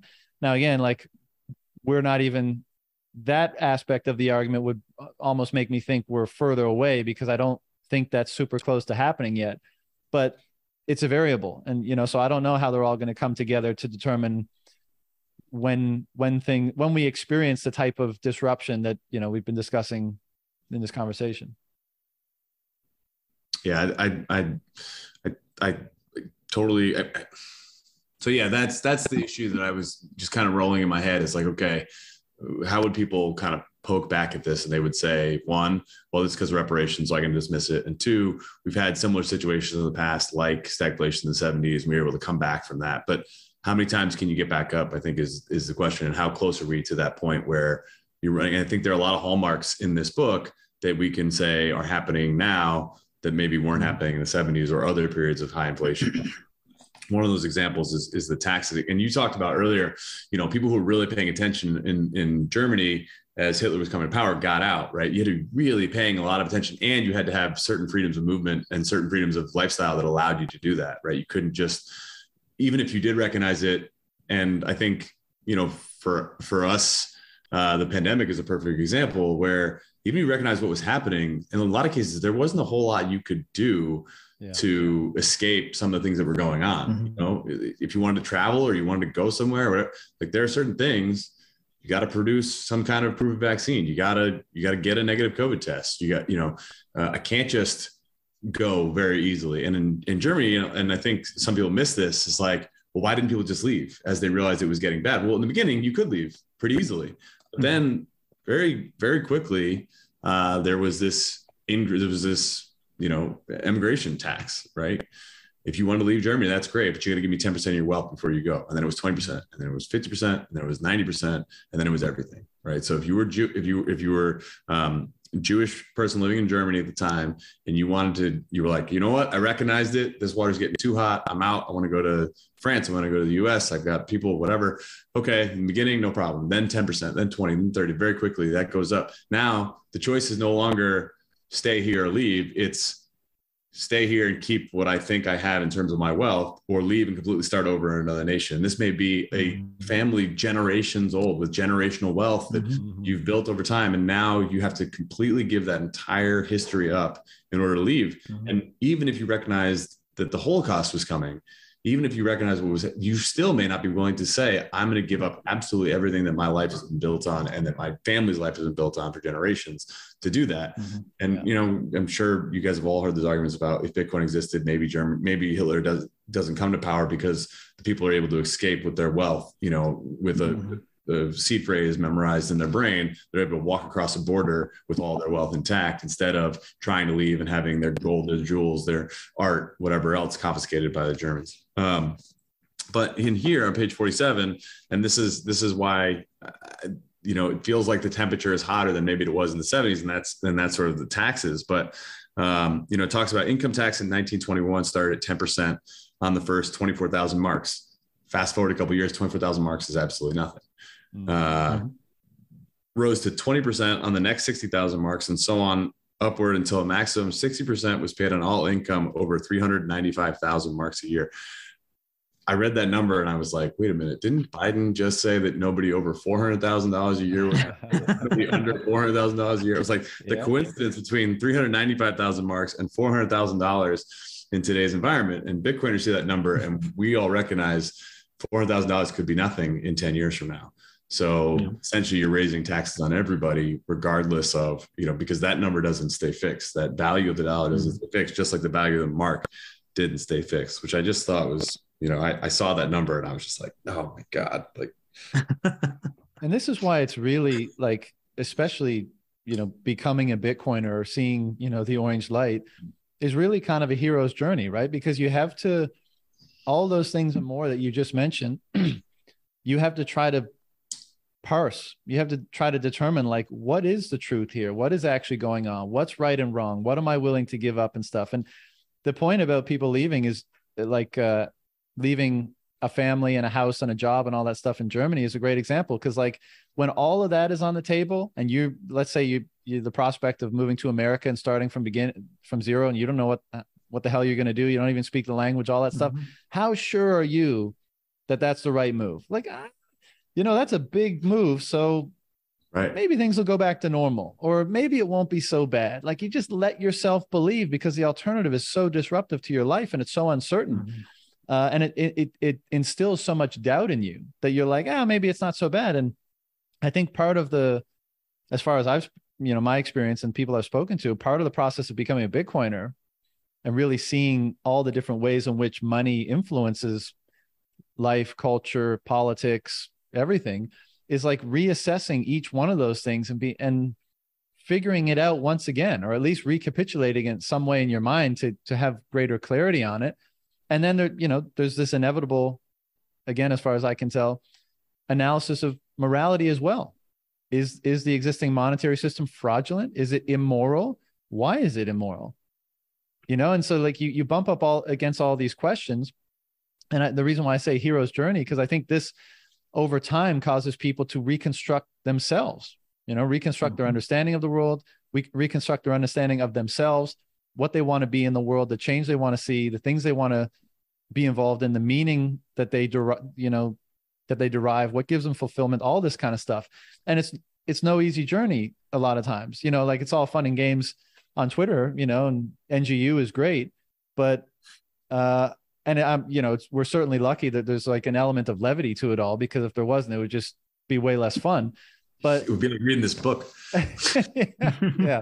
But you know what I mean? Like, I think there's, there's a lot wrapped up in it. And basically what you're, you, what you're asking people to do, especially when you're so absorbed, because when that, when that thing that you can't see, when you're the fish in the water who can't like, who, you know, they don't know they're in water, the monetary system is all encompassing, right? It influences the institutions that show up in society, the people that get funded, the people that have power, you know, the idea, like just so much, as we all know. And so what you're being asked to do to see the truth, you know, to properly respond to this scenario is to like shake up the snow globe, to be like, wait, this worldview that I've constructed from all these signals from within this system is highly like, it, well, it's, it's, false in a lot of ways. And I need to reground it based on a greater perception of truth. And, and I, the reason why I have to do that is because if I don't, I'm probably going to be a victim of that mm-hmm. system, that, that false system with all of its false signals and the consequences that will befall me if I don't change my worldview. And changing your worldview is hard, because your worldview is how you see the world. It's who you are. And so I can certainly appreciate why um, it's difficult for people, but I think this is also why it's so fulfilling for so many of us, because you have that genuine feeling that you've seen the light, as it were, right? Like you're seeing things differently or more clearly. And that's an, like for myself, and again, many that I've spoken to, that's a very energizing sort of phenomenon to happen to you, because the world is kind of refreshed again, and there's more hope mm-hmm. in the world, and there's more possibility in the world. And you see Uh, uh, you see a solution to the, some of these problems that perhaps prior you felt you felt were insurmountable, you know. So it's a very rejuvenate, rejuvenating and re revivifying sort of experience, but it's all encompassing, I guess, is my point. And for that reason, for the reason that it's so par such a paradigmatic shift, I think that w is what makes it so difficult for so many people to see. That was yeah, cool. and I, and I would, John, I would add that that um, it. in addition to everything you just mentioned, to me, what it's brought to my life is peace, right? Like I have this deep, deep oh. sense of, of peace. It's, it's really, and it's hard to, it's hard to describe to someone who's not a Bitcoiner, right? It's the bomb. Uh, because it's, it's the best. Yeah, it's, so it's like, it's, it, and, and I think when I, when I, if I say that to a, a, you know, like a normie friend, they think that I'm talking about like a, A, a number, right? Or, or, yeah. or a particular net worth. And it's like, it's it's not that at all. It's this is it's this much much deeper sense of security and peace.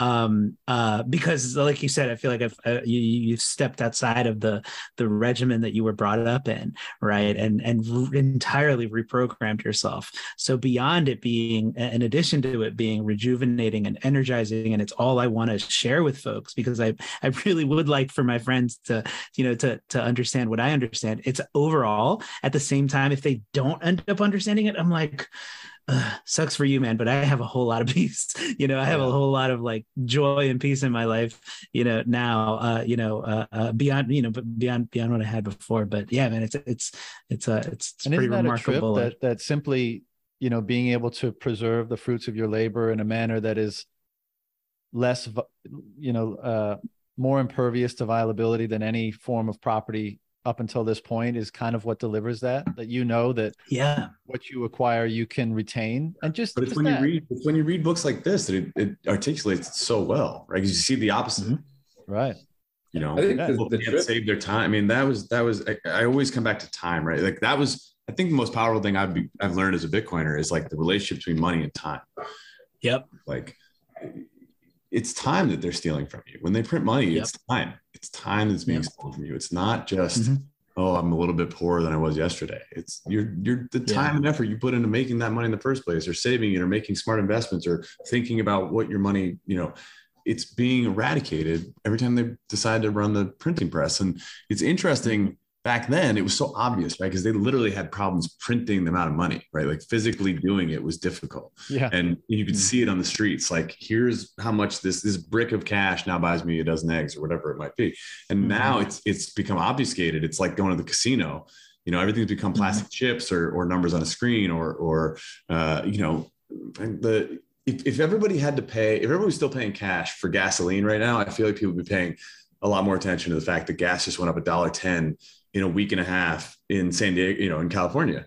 It just, I mean, one day I, I, I got gas on Friday, and a week later I got gas again. I was like, wait a minute, what just happened? Like, but if I had to, you know, count out dollars, it, it, it's, it's definitely more, I, it, it has been, it has been abstracted a little bit. Yep. And I wonder, in this digital age, because prices can change instantaneously all the time, it both makes it, you know, it, it, it makes you feel it uh, in a way. It, it, it does both, right? Because you see it all the time, because numbers are constantly changing. I think gasoline is a pretty good example. Mm-hmm. You know, my, mm-hmm. my grocery bill may not change quite as quickly, but that's changed quite a bit in the last two years as well.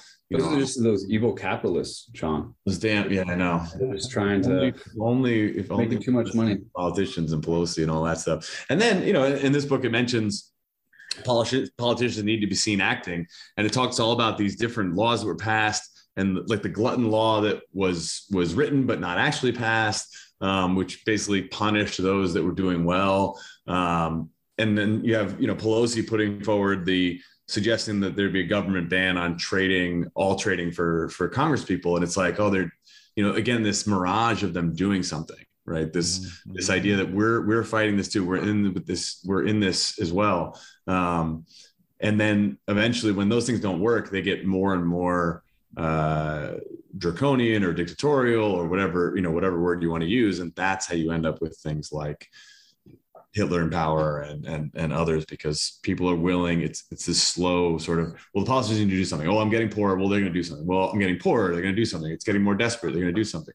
Somebody's going to fix this. Somebody's going to fix this. And to Blake's point earlier, uh, I forget which chapter it is. I think it's in like, oh, it talks about when when the French went after the, what was it? The French and the Belgian uh, went into the Ruhr um, part of Germany. Industrial. And that galvanized everybody, right? Because like at one point, you know, all the chickens are running out with their heads cut off. Nobody knows who to blame. Everybody's look. Everybody wants to fight everybody in their own mm-hmm. community, in their own government, in their own society, whatever. And then now you have a, you have a, finally you have somebody else you can blame.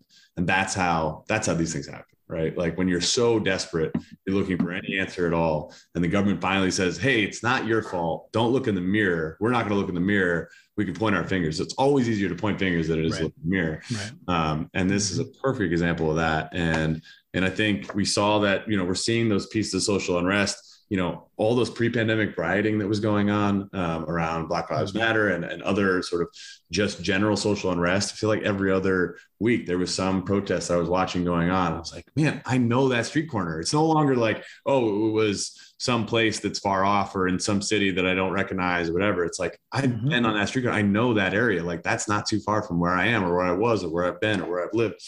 Um, and then, and then, now I drive down, you know, again, I live in, in the city and not too far from here, there are tent cities going up in places that I would have never seen that kind of, uh, that kind of living. Uh, you know, it used to be like, oh, well, that's, that's some neighborhood in the Bay Area, whether it's, you know, a bad part of Oakland or a bad part of San Francisco or wherever, not where I live. But now, I, you know, I'm, I went to a part of the city I haven't been to in about a year, year, year and a half, not too far from where I live. And there's tents everywhere. And you're seeing the effects of inflation on a daily basis. And it's, and, uh, you know, we get used to it. And we, we, we, mm-hmm. but then we eventually, when it gets so bad, we expect the government to do something about it. And then they play their role of, well, we're going to pass a new tax, or we're going to pass a new law, or we're going to pass a new, and that's going to fix it. Or we're going to pass an emergency stopgap measure, and that's going to fix it. And eventually you run out of, mm-hmm. you eventually you just keep going, and the emergencies get more and more frequent, and uh, you lose less and less of your um, sovereignty and your autonomy. And, and, you know, last time John and I did one of these, it was on Bastiat's law, and you talk about, you know, plunder versus production, and like the government continuously is on the side of plunder. And, mm-hmm. you know, Atlas Shrugged is a book that I did not read for a very, very long time until, you know, maybe a year or so ago. And so much of what's happening right now is what's happened is, is was predicated or, or believed in the philosophies of Ayn Rand. And we're seeing it all the time. And, and, and when I try to bring these things up with people who aren't paying attention, um, you know, when I say things like, you know, the California government of California banning combustion vehicles is a really bad thing. And they're like, what are you talking about? What are you, why, why is it a bad thing? I'm like, I'm not saying that electric vehicles are bad. I'm saying that the government deciding that they're bad, that deciding that combustion vehicles are bad, is a really, really dangerous, slippery slope. Mm-hmm. The kind of thing that ends governments altogether, the kind of thing that makes uh, irreparable harm and decisions to the people of a certain place, the kind of thing that makes people say, you know what, I don't want to live in California anymore, which we're seeing in droves, mm-hmm. right? During the pandemic, people left California, go to Texas, go to Florida, go to places that spent more time catering to the people that live there rather than trying to prop up a, a government or a system that's been built over, you know, over fifty or one hundred years. And as Bitcoiners, we, I feel very lucky because I feel like I'll always be able to, in some way, shape, or form, be able to vote with my feet. And I think mm-hmm. the book Sovereign Individual highlights that to a much greater extent, that we are in this new era of technological um, and financial uh, separation that allows us to say, you know what, I'm going to go live somewhere where they treat me good. And that mm-hmm. is the real change here. It's like, that's the real difference for me, I, at least the way that I see it. It's like in the future or now, I can say, you know what, you're not treating me well here, and you don't treat me, my money, my time, my energy well, I can go somewhere else. And so for that, I have hope. And I think, you know, whether it's you listen to something that Tomer Strolite said or watch, whether it's generational wealth, whether it's, you know, this, this sci-fi, you know, the really out there Bitcoin stuff that gets into the psychedelic, the spiritual, the, the stuff that I love talking about, um, like the, the hundred years, two hundred years, ten thousand years down the road, like what does this society look like? And what does society look like built on a Bitcoin standard? You know, I think, John, I talked about this. One of my favorite conversations of the year last year was you and Tomer talking about what the world will look, what the world could look like, and how. Um, and and and I think this, again, these things always highlight it. Is like, okay, so we know what a society looks like on strong money. What does it look like on the strongest possible money? Mm-hmm. And that's Bitcoin. And I, you know, so for those reasons, I will always have hope, even in the face of reading things like this or seeing um, examples of, you know, our society sort of dipping into the same problems that we've had in the past. Like, okay, let's try something new. And now we actually happen yeah. to live in a place where there is something truly new, not just evolutionary, not just, oh, it's a new technology that's going to help, not just a stopgap of like, oh, well, Paul Volcker and now Powell's going to raise rates. Like talking about real, completely new, novel thing that exists on the planet that has never existed before, and that's Bitcoin. It's something I always try to, to explain to people is like, you don't understand that, like, this is not just some new thing. It's not just a new way of transferring information. It's not just the internet that speeds things up or new money or new payment system, or whatever. It is a truly novel thing that exists on the planet, has never existed before, and hopefully ushers in the world, the sci-fi future that we have seen or talked about or read about or watched in movies or whatever. Um, and I think we're going to see more and more art based around that. And that's really what's powerful, is the memes and the art. You know, if you can, if you mm-hmm. create popular, powerful stories around memes and art, then maybe, and that, you know, that's how we get our, our vision. And eventually, I, I think this is part of the reason for that levity that we see, right? Because you look out on the world with those fresh eyes and you're like, holy shit, it is so fucked. Like, it is just outrageous on so many levels. Oh, thank God I have Bitcoin, you know, like, you're just like, oh, oh, and like, you can't, the, the only natural response is to laugh at how absurd it all is, but also how, you know, I hate to sound, I, I know this sounds like a bit like a dick, but how capable you are now of insulating yourself from it. Because John, to your point, like, if you're, you compare yourself to that person wanting to leave Germany who had the house and the job and the family and like all that stickiness, now you can be way more confident in your ability to respond to things, and you can be more calm as a result, and you can be more, you know, lighthearted, because you know, like, well, if a line is crossed, I'm out and I can get out. I can sell my house, turn the proceeds into Bitcoin, mm-hmm. sell all my assets, put it in Bitcoin, throw it in my brain, and I'm gone. And if I can, you know, mm-hmm. get over a border or, you know, be smuggled somewhere, then I'm I'm good. And just having that as a even an emotional or anxiety release valve in this day and age, where like mm-hmm. clown world is fully in your face at every turn, is, I mean, it, you can't help but bring a smile to your face, right? And I think the the mm-hmm. other thing I wanted to mention was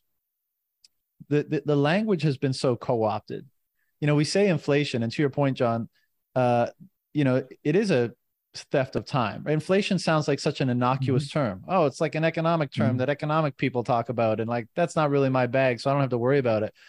Instead of saying it's someone who's literally stealing from you and making it so that mm-hmm. your time is no longer your own, right? You have to devote time to this person who's stealing from you that you don't even know them or know what's going on. And it's, and even that's a bit innocuous, because like, time is kind of amorphous. But what we mean by that is like, the, the totality of your potential is what is contained within time, you know? And so you're referencing like, what does the world look like in fifty years, one hundred years time, when we have that degree of stability, when we're well into that Renaissance period where people are so, we, we discussed this a few minutes ago, we're so calm because we have a certain, you know, a higher degree of certainty around an aspect, one of the most important aspects of our life, that is finances, mm-hmm. our ability to move through the world. We have more confidence over that into the future, further into the future than we've ever had. And so what does that allow us to release? Okay, I don't have to worry so much about all these different worries, anxieties, uncertainties that I used to have. What's within me that I can now try to tease out? And how how much does that enrich my life? How does that, how much does that enrich my family's life, my communities, the world? And so when there's that theft through inflation mm-hmm. is not just meaning you got to work more to pay the bills at the end of the month. It means that you're being deprived of all that, you know, effectively the, the collective human potential that we might mm-hmm. discover in ourselves and transmute into the world as a result of being so secure in the basic needs of life, that we can then layer on top of that and see how high that hierarchy goes. What's at the top of that human potential or actualization hierarchy? That's what I think the Renaissance is going to be uh, representative of. And I think that's always been the case, right? And so inflation is the counterforce to that. It's the thing that's impeding mm-hmm. that. That's what's being taken mm-hmm. from every individual and from us as a collective humanity. And, um, you know, I think it's time, well, we all do, so I'm not preaching to us, but that lang- you know, it's just another example about how, uh, of how uh, the language is intentionally used to obfuscate what's really going on and who's really responsible for it. Yeah. yeah. Do, go ahead. No, no, go ahead, Blake. Go ahead. Um, You know, it's interesting. You, uh, I think, John, you mentioned earlier with the the goalposts. Like, you see the goalposts, and I think that's what's amazing about this book. It, it shows that you're you're the frog being boiled. Going back to our earlier analogy, and you just see it getting warmer and warmer and warmer and warmer and warmer. And that's the beautiful thing about this book, is that you can see those goalposts really well, and also it articulates the inevitability of how the system reinforces itself until collapse, right? It keeps going and keeps going and going, which, you know, if you're uh, in the Bitcoin community, that gives you confidence for a lot of reasons, because everyone's going to have to get off their sinking Titanic and get onto your your lifeboat. But your lifeboat just isn't a lifeboat. It's a, you know, party carnival cruise barge with, you know, free drinks and food, and it's a lot better. And you're just waiting for everyone to kind of wake up. And so that that's the interesting thing from, you know, a security standpoint. Not only is inflation theft of your time, but it's also in, uh, theft of your consciousness and your security, and you living in a higher level state of security, you know, and whether you have however many Bitcoin you have, or, you know, partial fractions of the Bitcoin, you can be confident that you can have that for the foreseeable future into twenty and thirty years from now, and it's not going to be inflated away or stolen. And that's something that really impacted me in two thousand eight when the stock market crashed, and you've, you know, everyone's using the stock market as their piggy bank, and they lose eighty percent of their net wealth. And in this book, it was that one pensioner gentleman that was trying to buy an apple. He's lost everything, and that's been taken from him. And, and he now he he doesn't even know how to to to get his basic needs met and to, to buy an apple. And that's the beautiful thing about Bitcoin. To me, this seems inevitable rather than a probable. You know, and if you look through history, it's it's guaranteed to continue to happen, and it's always happened. And now we have this new system that um, is nuclear proof, right? Like that is just unstoppable. And then you have Saifedean's book and, and the monetary history. See, John. of John's got a bail. Sorry, Blake. Um, the monetary history of of why the strongest money always wins, and you can rest your laurels on those kind of very principled economic things in the history of of monetary science, or, or fiat currencies inflating away. And I think that's something, you know, trying to trying to make some of this more actionable for the average plebe or the average listener, where it's like, what do they do? And I think that's a big frustration that I have with most content out there, is that there's not a lot of actionable things. And I think maybe we can talk a little bit about that, where obviously one solution is to, to buy Bitcoin, but maybe we can, you know, um, talk about that, but also just kind of other solutions as you guys might see them, um, you know, and, and, and make that more actionable for, for the average person, whether that's kind of being conscious of those, um, those flags, or, you know, one of the things that is coming to mind as I'm saying this is that the real estate market uh, in my city went up by forty percent, and more people were making money from their real estate than they were from their jobs. They just owned a home, and it, you know, increased in forty percent. So you've got a million dollar home. Now you just made four hundred thousand dollars from that home. That to me really shows that money is, is dying, you know, and that we are in that state, and that's uh, undeniable. It's another flag in that kind of road that we're traveling down. And I, I'd love to hear what you guys think about just kind of potential solutions, or how, you know, you see those flags, and then you're going to make, continue to make a decision, you know, whether you're into Bitcoin now, if you're doing kind of more of a leverage real estate play that Michael Saylor talks about, or you also are thinking about, hey, when do I get out of my city, my state, my country, uh, and, and how you're thinking about that. I'd love to get your thoughts on that. And maybe, yeah, Harshil, since you, you came from El Salvador, I think, or sure. your family's from El Salvador, maybe you have a, an interesting perspective on that, especially since that's a yeah, yeah. Actually, it's it's great that you bring that up. Um, just to tie in a couple of things, everything you you were just asking, along with some of the jurisdictional stuff we were talking about earlier. I think John was saying, hey, we have the freedom to be like, I'm going to take my my. my wealth, and I will march out of this state or march out of this country to wherever, you know, I want to go. Um, it's interesting. I, uh, I, you know, I've been a Bitcoiner. I've, I've been a saver in Bitcoin. I, I would say I began saving in Bitcoin in a meaningful way, um, two thousand eighteen, two thousand nineteen. So I'm, I'm kind of from, from that vintage in terms of being a saver. Um, uh, and, and fast forward all the way to twenty twenty-one, um, and I hear this announcement, right? That my country, of all the countries in the world, it's mine, you know, that that's that's kind of taking this leap forward.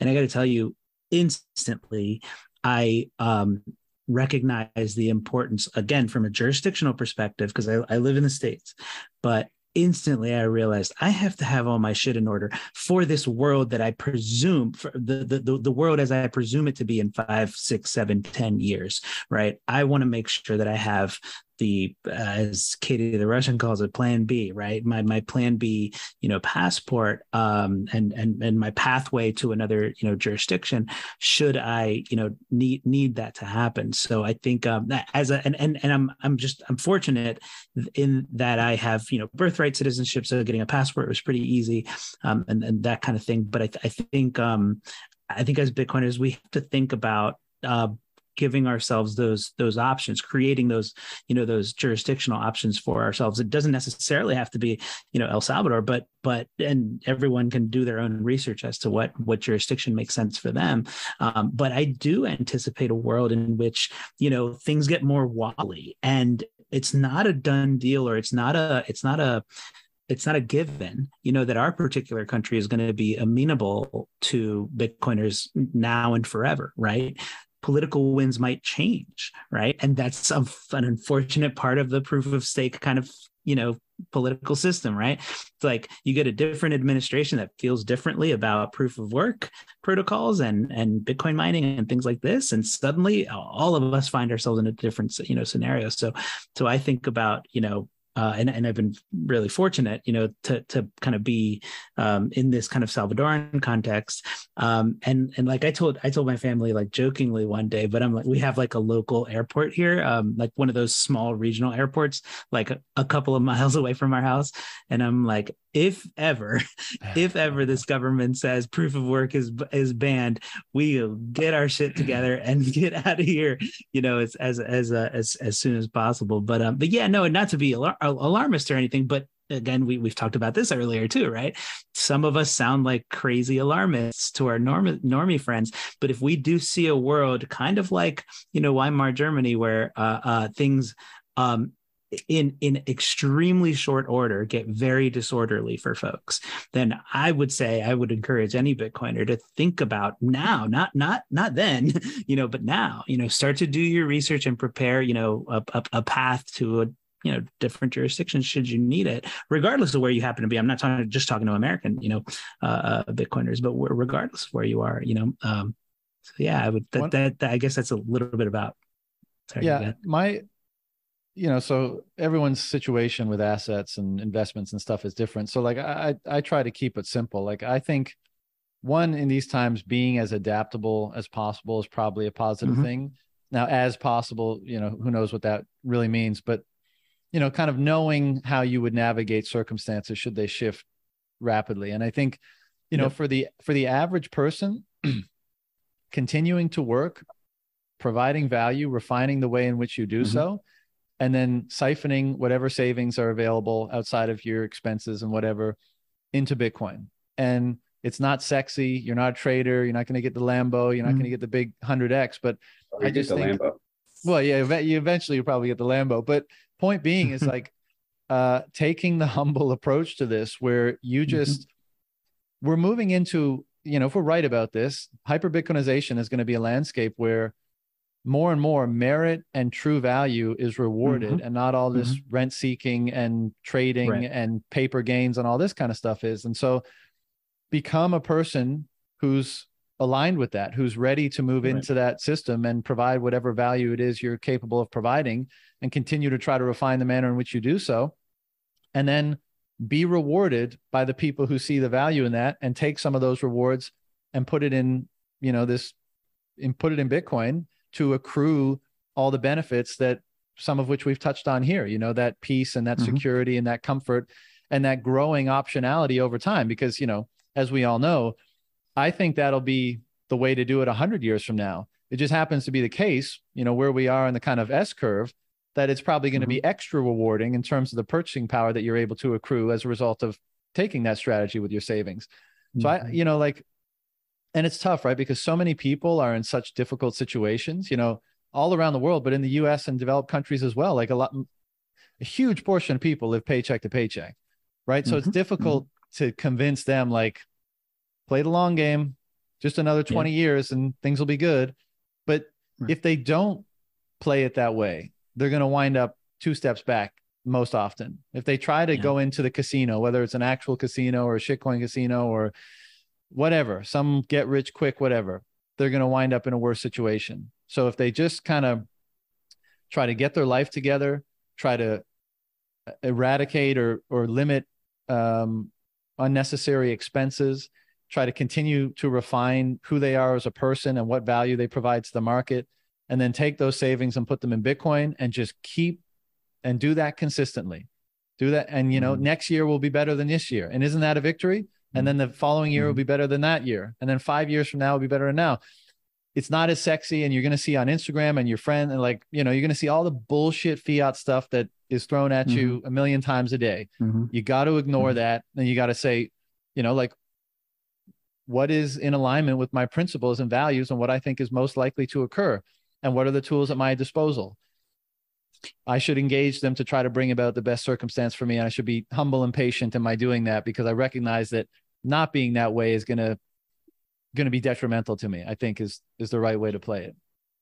And John, it, it, it, it's uh, I think it's um, what one of the challenges of of kind of sh- expressing this to folks is is that we've all been brought up in such a fiat-minded, like a short, you know, time horizon minded sort of way mm. that it that is so difficult for all of us to to wrap our heads around when we're kind of unplugging ourselves from from that that regimen, right? It's like, wait, you mean to tell me all I need to, what I actually should be doing is providing value to the world and not expecting some, you know, uh, um, some payout immediately, you know, but rather in its due time. It, it, it, it's so counter to how our, you know, our whole generation is, has has been brought up. It's really, really difficult, and it, that's it's it's further complicated by the kind of the the broader digital asset or crypto, you know, world that promises you immediate gratification and immediate returns, when that's in fact not at all what this philosophy is about, right? Mm. And but I, but I think once once a person does start to internalize, huh. wait a minute, how am I being valuable to the world? What am I doing that's making that? What am I offering to the world that is of value, right? That's a perhaps a slow process, you know, for folks, but that's that's the real work, I think. Once a person be, begins to see themselves as part of an ecosystem where it's like, hey, I I'm here to show up and contribute value. You know, that's that's what I'm here to do. Wow. Once once we slowly start to do that, then folks become, you know, savers and and then Bitcoin, you know, savers and Bitcoin and, and and such. But it's such an uphill battle, I think, to get people out of like a short time frame sort of mindset, yeah. you know, and and into one that is that is selfless and patient and and focused more on what I contribute to the world, what value I bring to the world, rather than what I can take from it. And and that social contract, as it were, being reestablished. Mm-hmm. actually delivers so much more than just, you know, your purchasing power, as many Bitcoiners yeah. will attest. Like, and Harrison, you said about like the peace and, and the stability you feel mm-hmm. like those and yeah. the relationships you end up building with people and the way you value exactly. and the things that you get fulfillment and enjoyment out of, like a lot of that can change, and that can be yep. very material and can be rather rapid increases or influences in the quality of your life. You know, maybe your yeah. savings account a nominal amount didn't grow by a tremendous amount, but you still, something of tremendous value is starting to dawn on you just as a result of engaging yep. in this process. And the the flip mm-hmm. side of that is, when, you know, in these places and times, the one we're in, nineteen twenties Germany, when that quote unquote contract, and perhaps that's not the right word to use, but I think you'll know what I mean, is like when mm-hmm. the premise of, hey, work and provide value and receive reward mm-hmm. which you mm-hmm. and only you can avail the, of the fruits of, mm-hmm. uh, people have uh, an attitude of of working and of contributing and of of building. But when that's removed, you get that nihilism that we see is so prevalent today, you know, and and, and the debauchery exactly. that was so prevalent in, in nineteen twenties Germany, because like, well, what's the fucking point? Like, why would I do yeah. that? Like, it's not going to pay off. Right. So I don't care. So mm-hmm. I'm going to get my kicks now. I'm going to try to gratify mm-hmm. myself immediately. And again, like, I mean, that's on full display in, in, I think, in the world today. And it was also on display in the mid to late twenties um, in Germany. Yep. You know, I saw some interesting yep. photos, not that this is perfectly representative, but it just jogged my memory as I was preparing for this. Like, you could see um, like the, the jazz and um, uh, cabaret dancing thing was big in, in mid to, to late uh, twenties Germany. And you could see was, what's that? It was the twerking of the time. Yeah. And you, and you could see these like cabaret dancers. There was photos of them buying cocaine off drug dealers in the street. Now they looked a little bit more civilized than, you know, their contemporaries today do, but still like mm-hmm. you had that same behavior taking place where it was a shrugging off of, it was a repudiation of, of what was on offer. It was saying, yeah, this is fucking bullshit and this is not working and mm-hmm. everyone's lying and everyone's corrupt and there's no, mm-hmm. no one's keeping up their end of the bargain here. So I'm just going to yeah. get my kicks and fuck you. Mm-hmm. And the last mm-hmm. thing I'll mention about that is what's interesting too, that I thought was, uh, and I'll, I'll use kind of a funny corollary today, but one of the things that sprung up simultaneous to that, uh, like kind of aura of debauchery was, uh, mm-hmm. this is a quote from the book, in nineteen twenty-seven, outbursts of physical exercise attempted to become strong, uh, of people attempting to become strong and beautiful, um, occurred simultaneous to this debauchery, right? And mm-hmm. I, I see that as a co- like a certain cohort or a certain demographic of that time saying, we we need to counterbalance this disorder, mm-hmm. this chaos that we're seeing. And the way mm-hmm. we do that is we become strong and stable yeah, and yep. you know more capable of confronting this disorder and chaos. And yeah. I, again, I, I think there's corollaries today where a certain group mm-hmm. of people and perhaps Bitcoin Bitcoiners uh, are among them are saying like there's there's a lot of chaos and tradition has been, you know, all of our traditions and principles and norms have been just eliminated in favor of this, mm-hmm. you know, crazy woke ideologies and all sorts of other problems.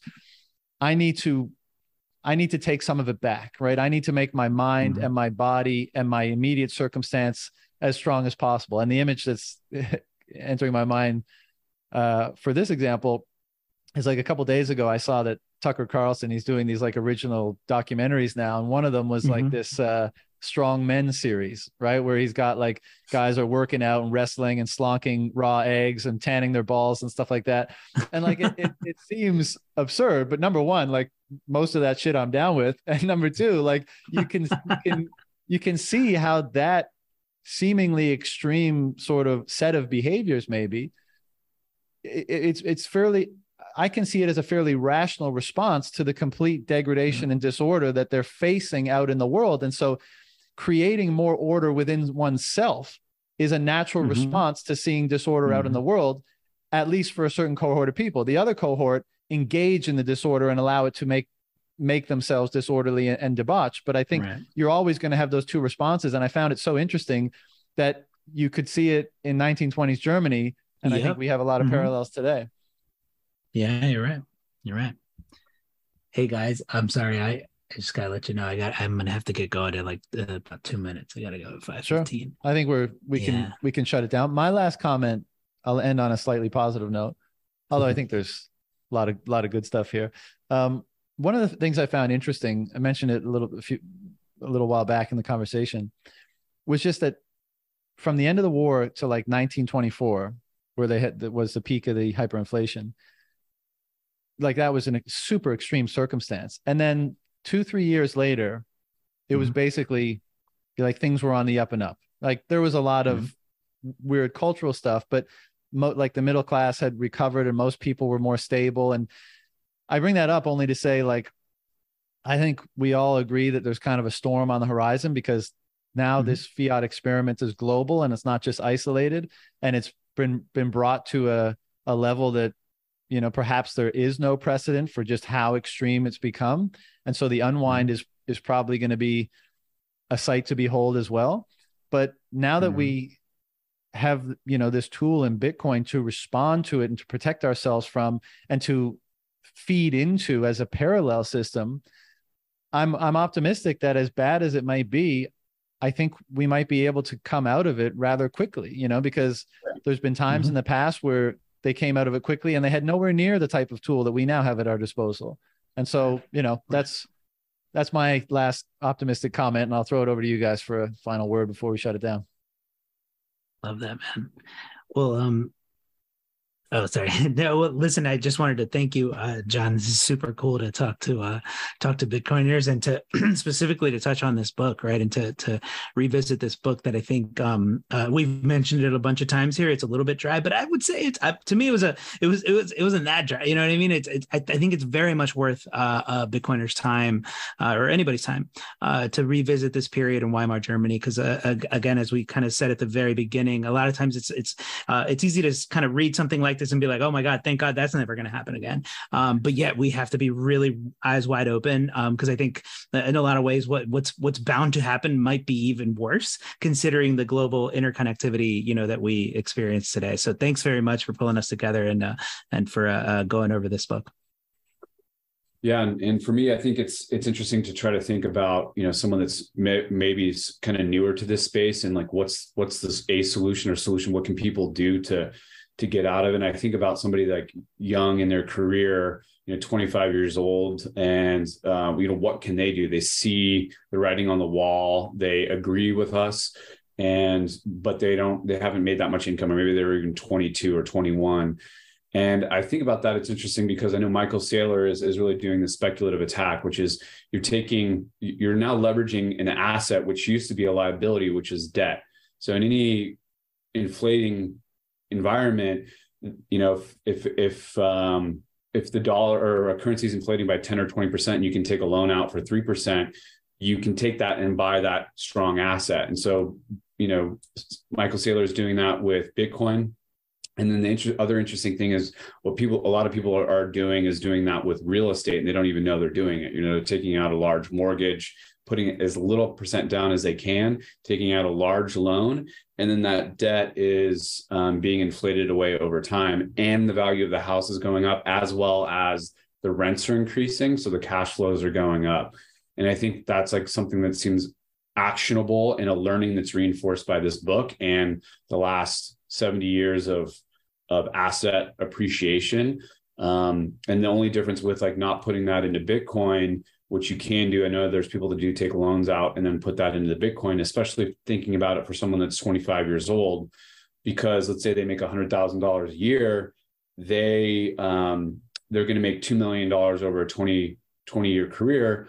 But if that money is being inflated away, their future cash flows are being diminished. And Michael Saylor recognizes that. And I think that's something that needs to be put in the forefront because, you know, as Michael Saylor says, the um, you know, you're on a treadmill. If if your inflation continues to increase by ten or twenty percent, and you're not getting a ten and twenty percent raise, you're you're moving backwards in terms of purchasing power. And until somebody realizes that and it clicks for them, then they don't un- understand that they need to subtract the inflation rate by the interest rate or their salary each year because their purchasing power is becoming worth less, not the goods, not the cost of goods increasing necessarily, but the, the thing that their incoming, their cash flows of their job for the next ten years is diminishing. And I just kind of wanted to end on that note because I like to make it actionable for people uh, to, to kind of do something. So that's, that's my takeaway. And, and hopefully that gives some people some clarity. Yeah, definitely something to explore. Lots of ways to play these crazy financial times that we're in, but I will just finish with, start with, stay humble, stack sats. Gentlemen, thank you very much, and uh, look forward to chatting again soon. Okay. Thanks again, John. Bye.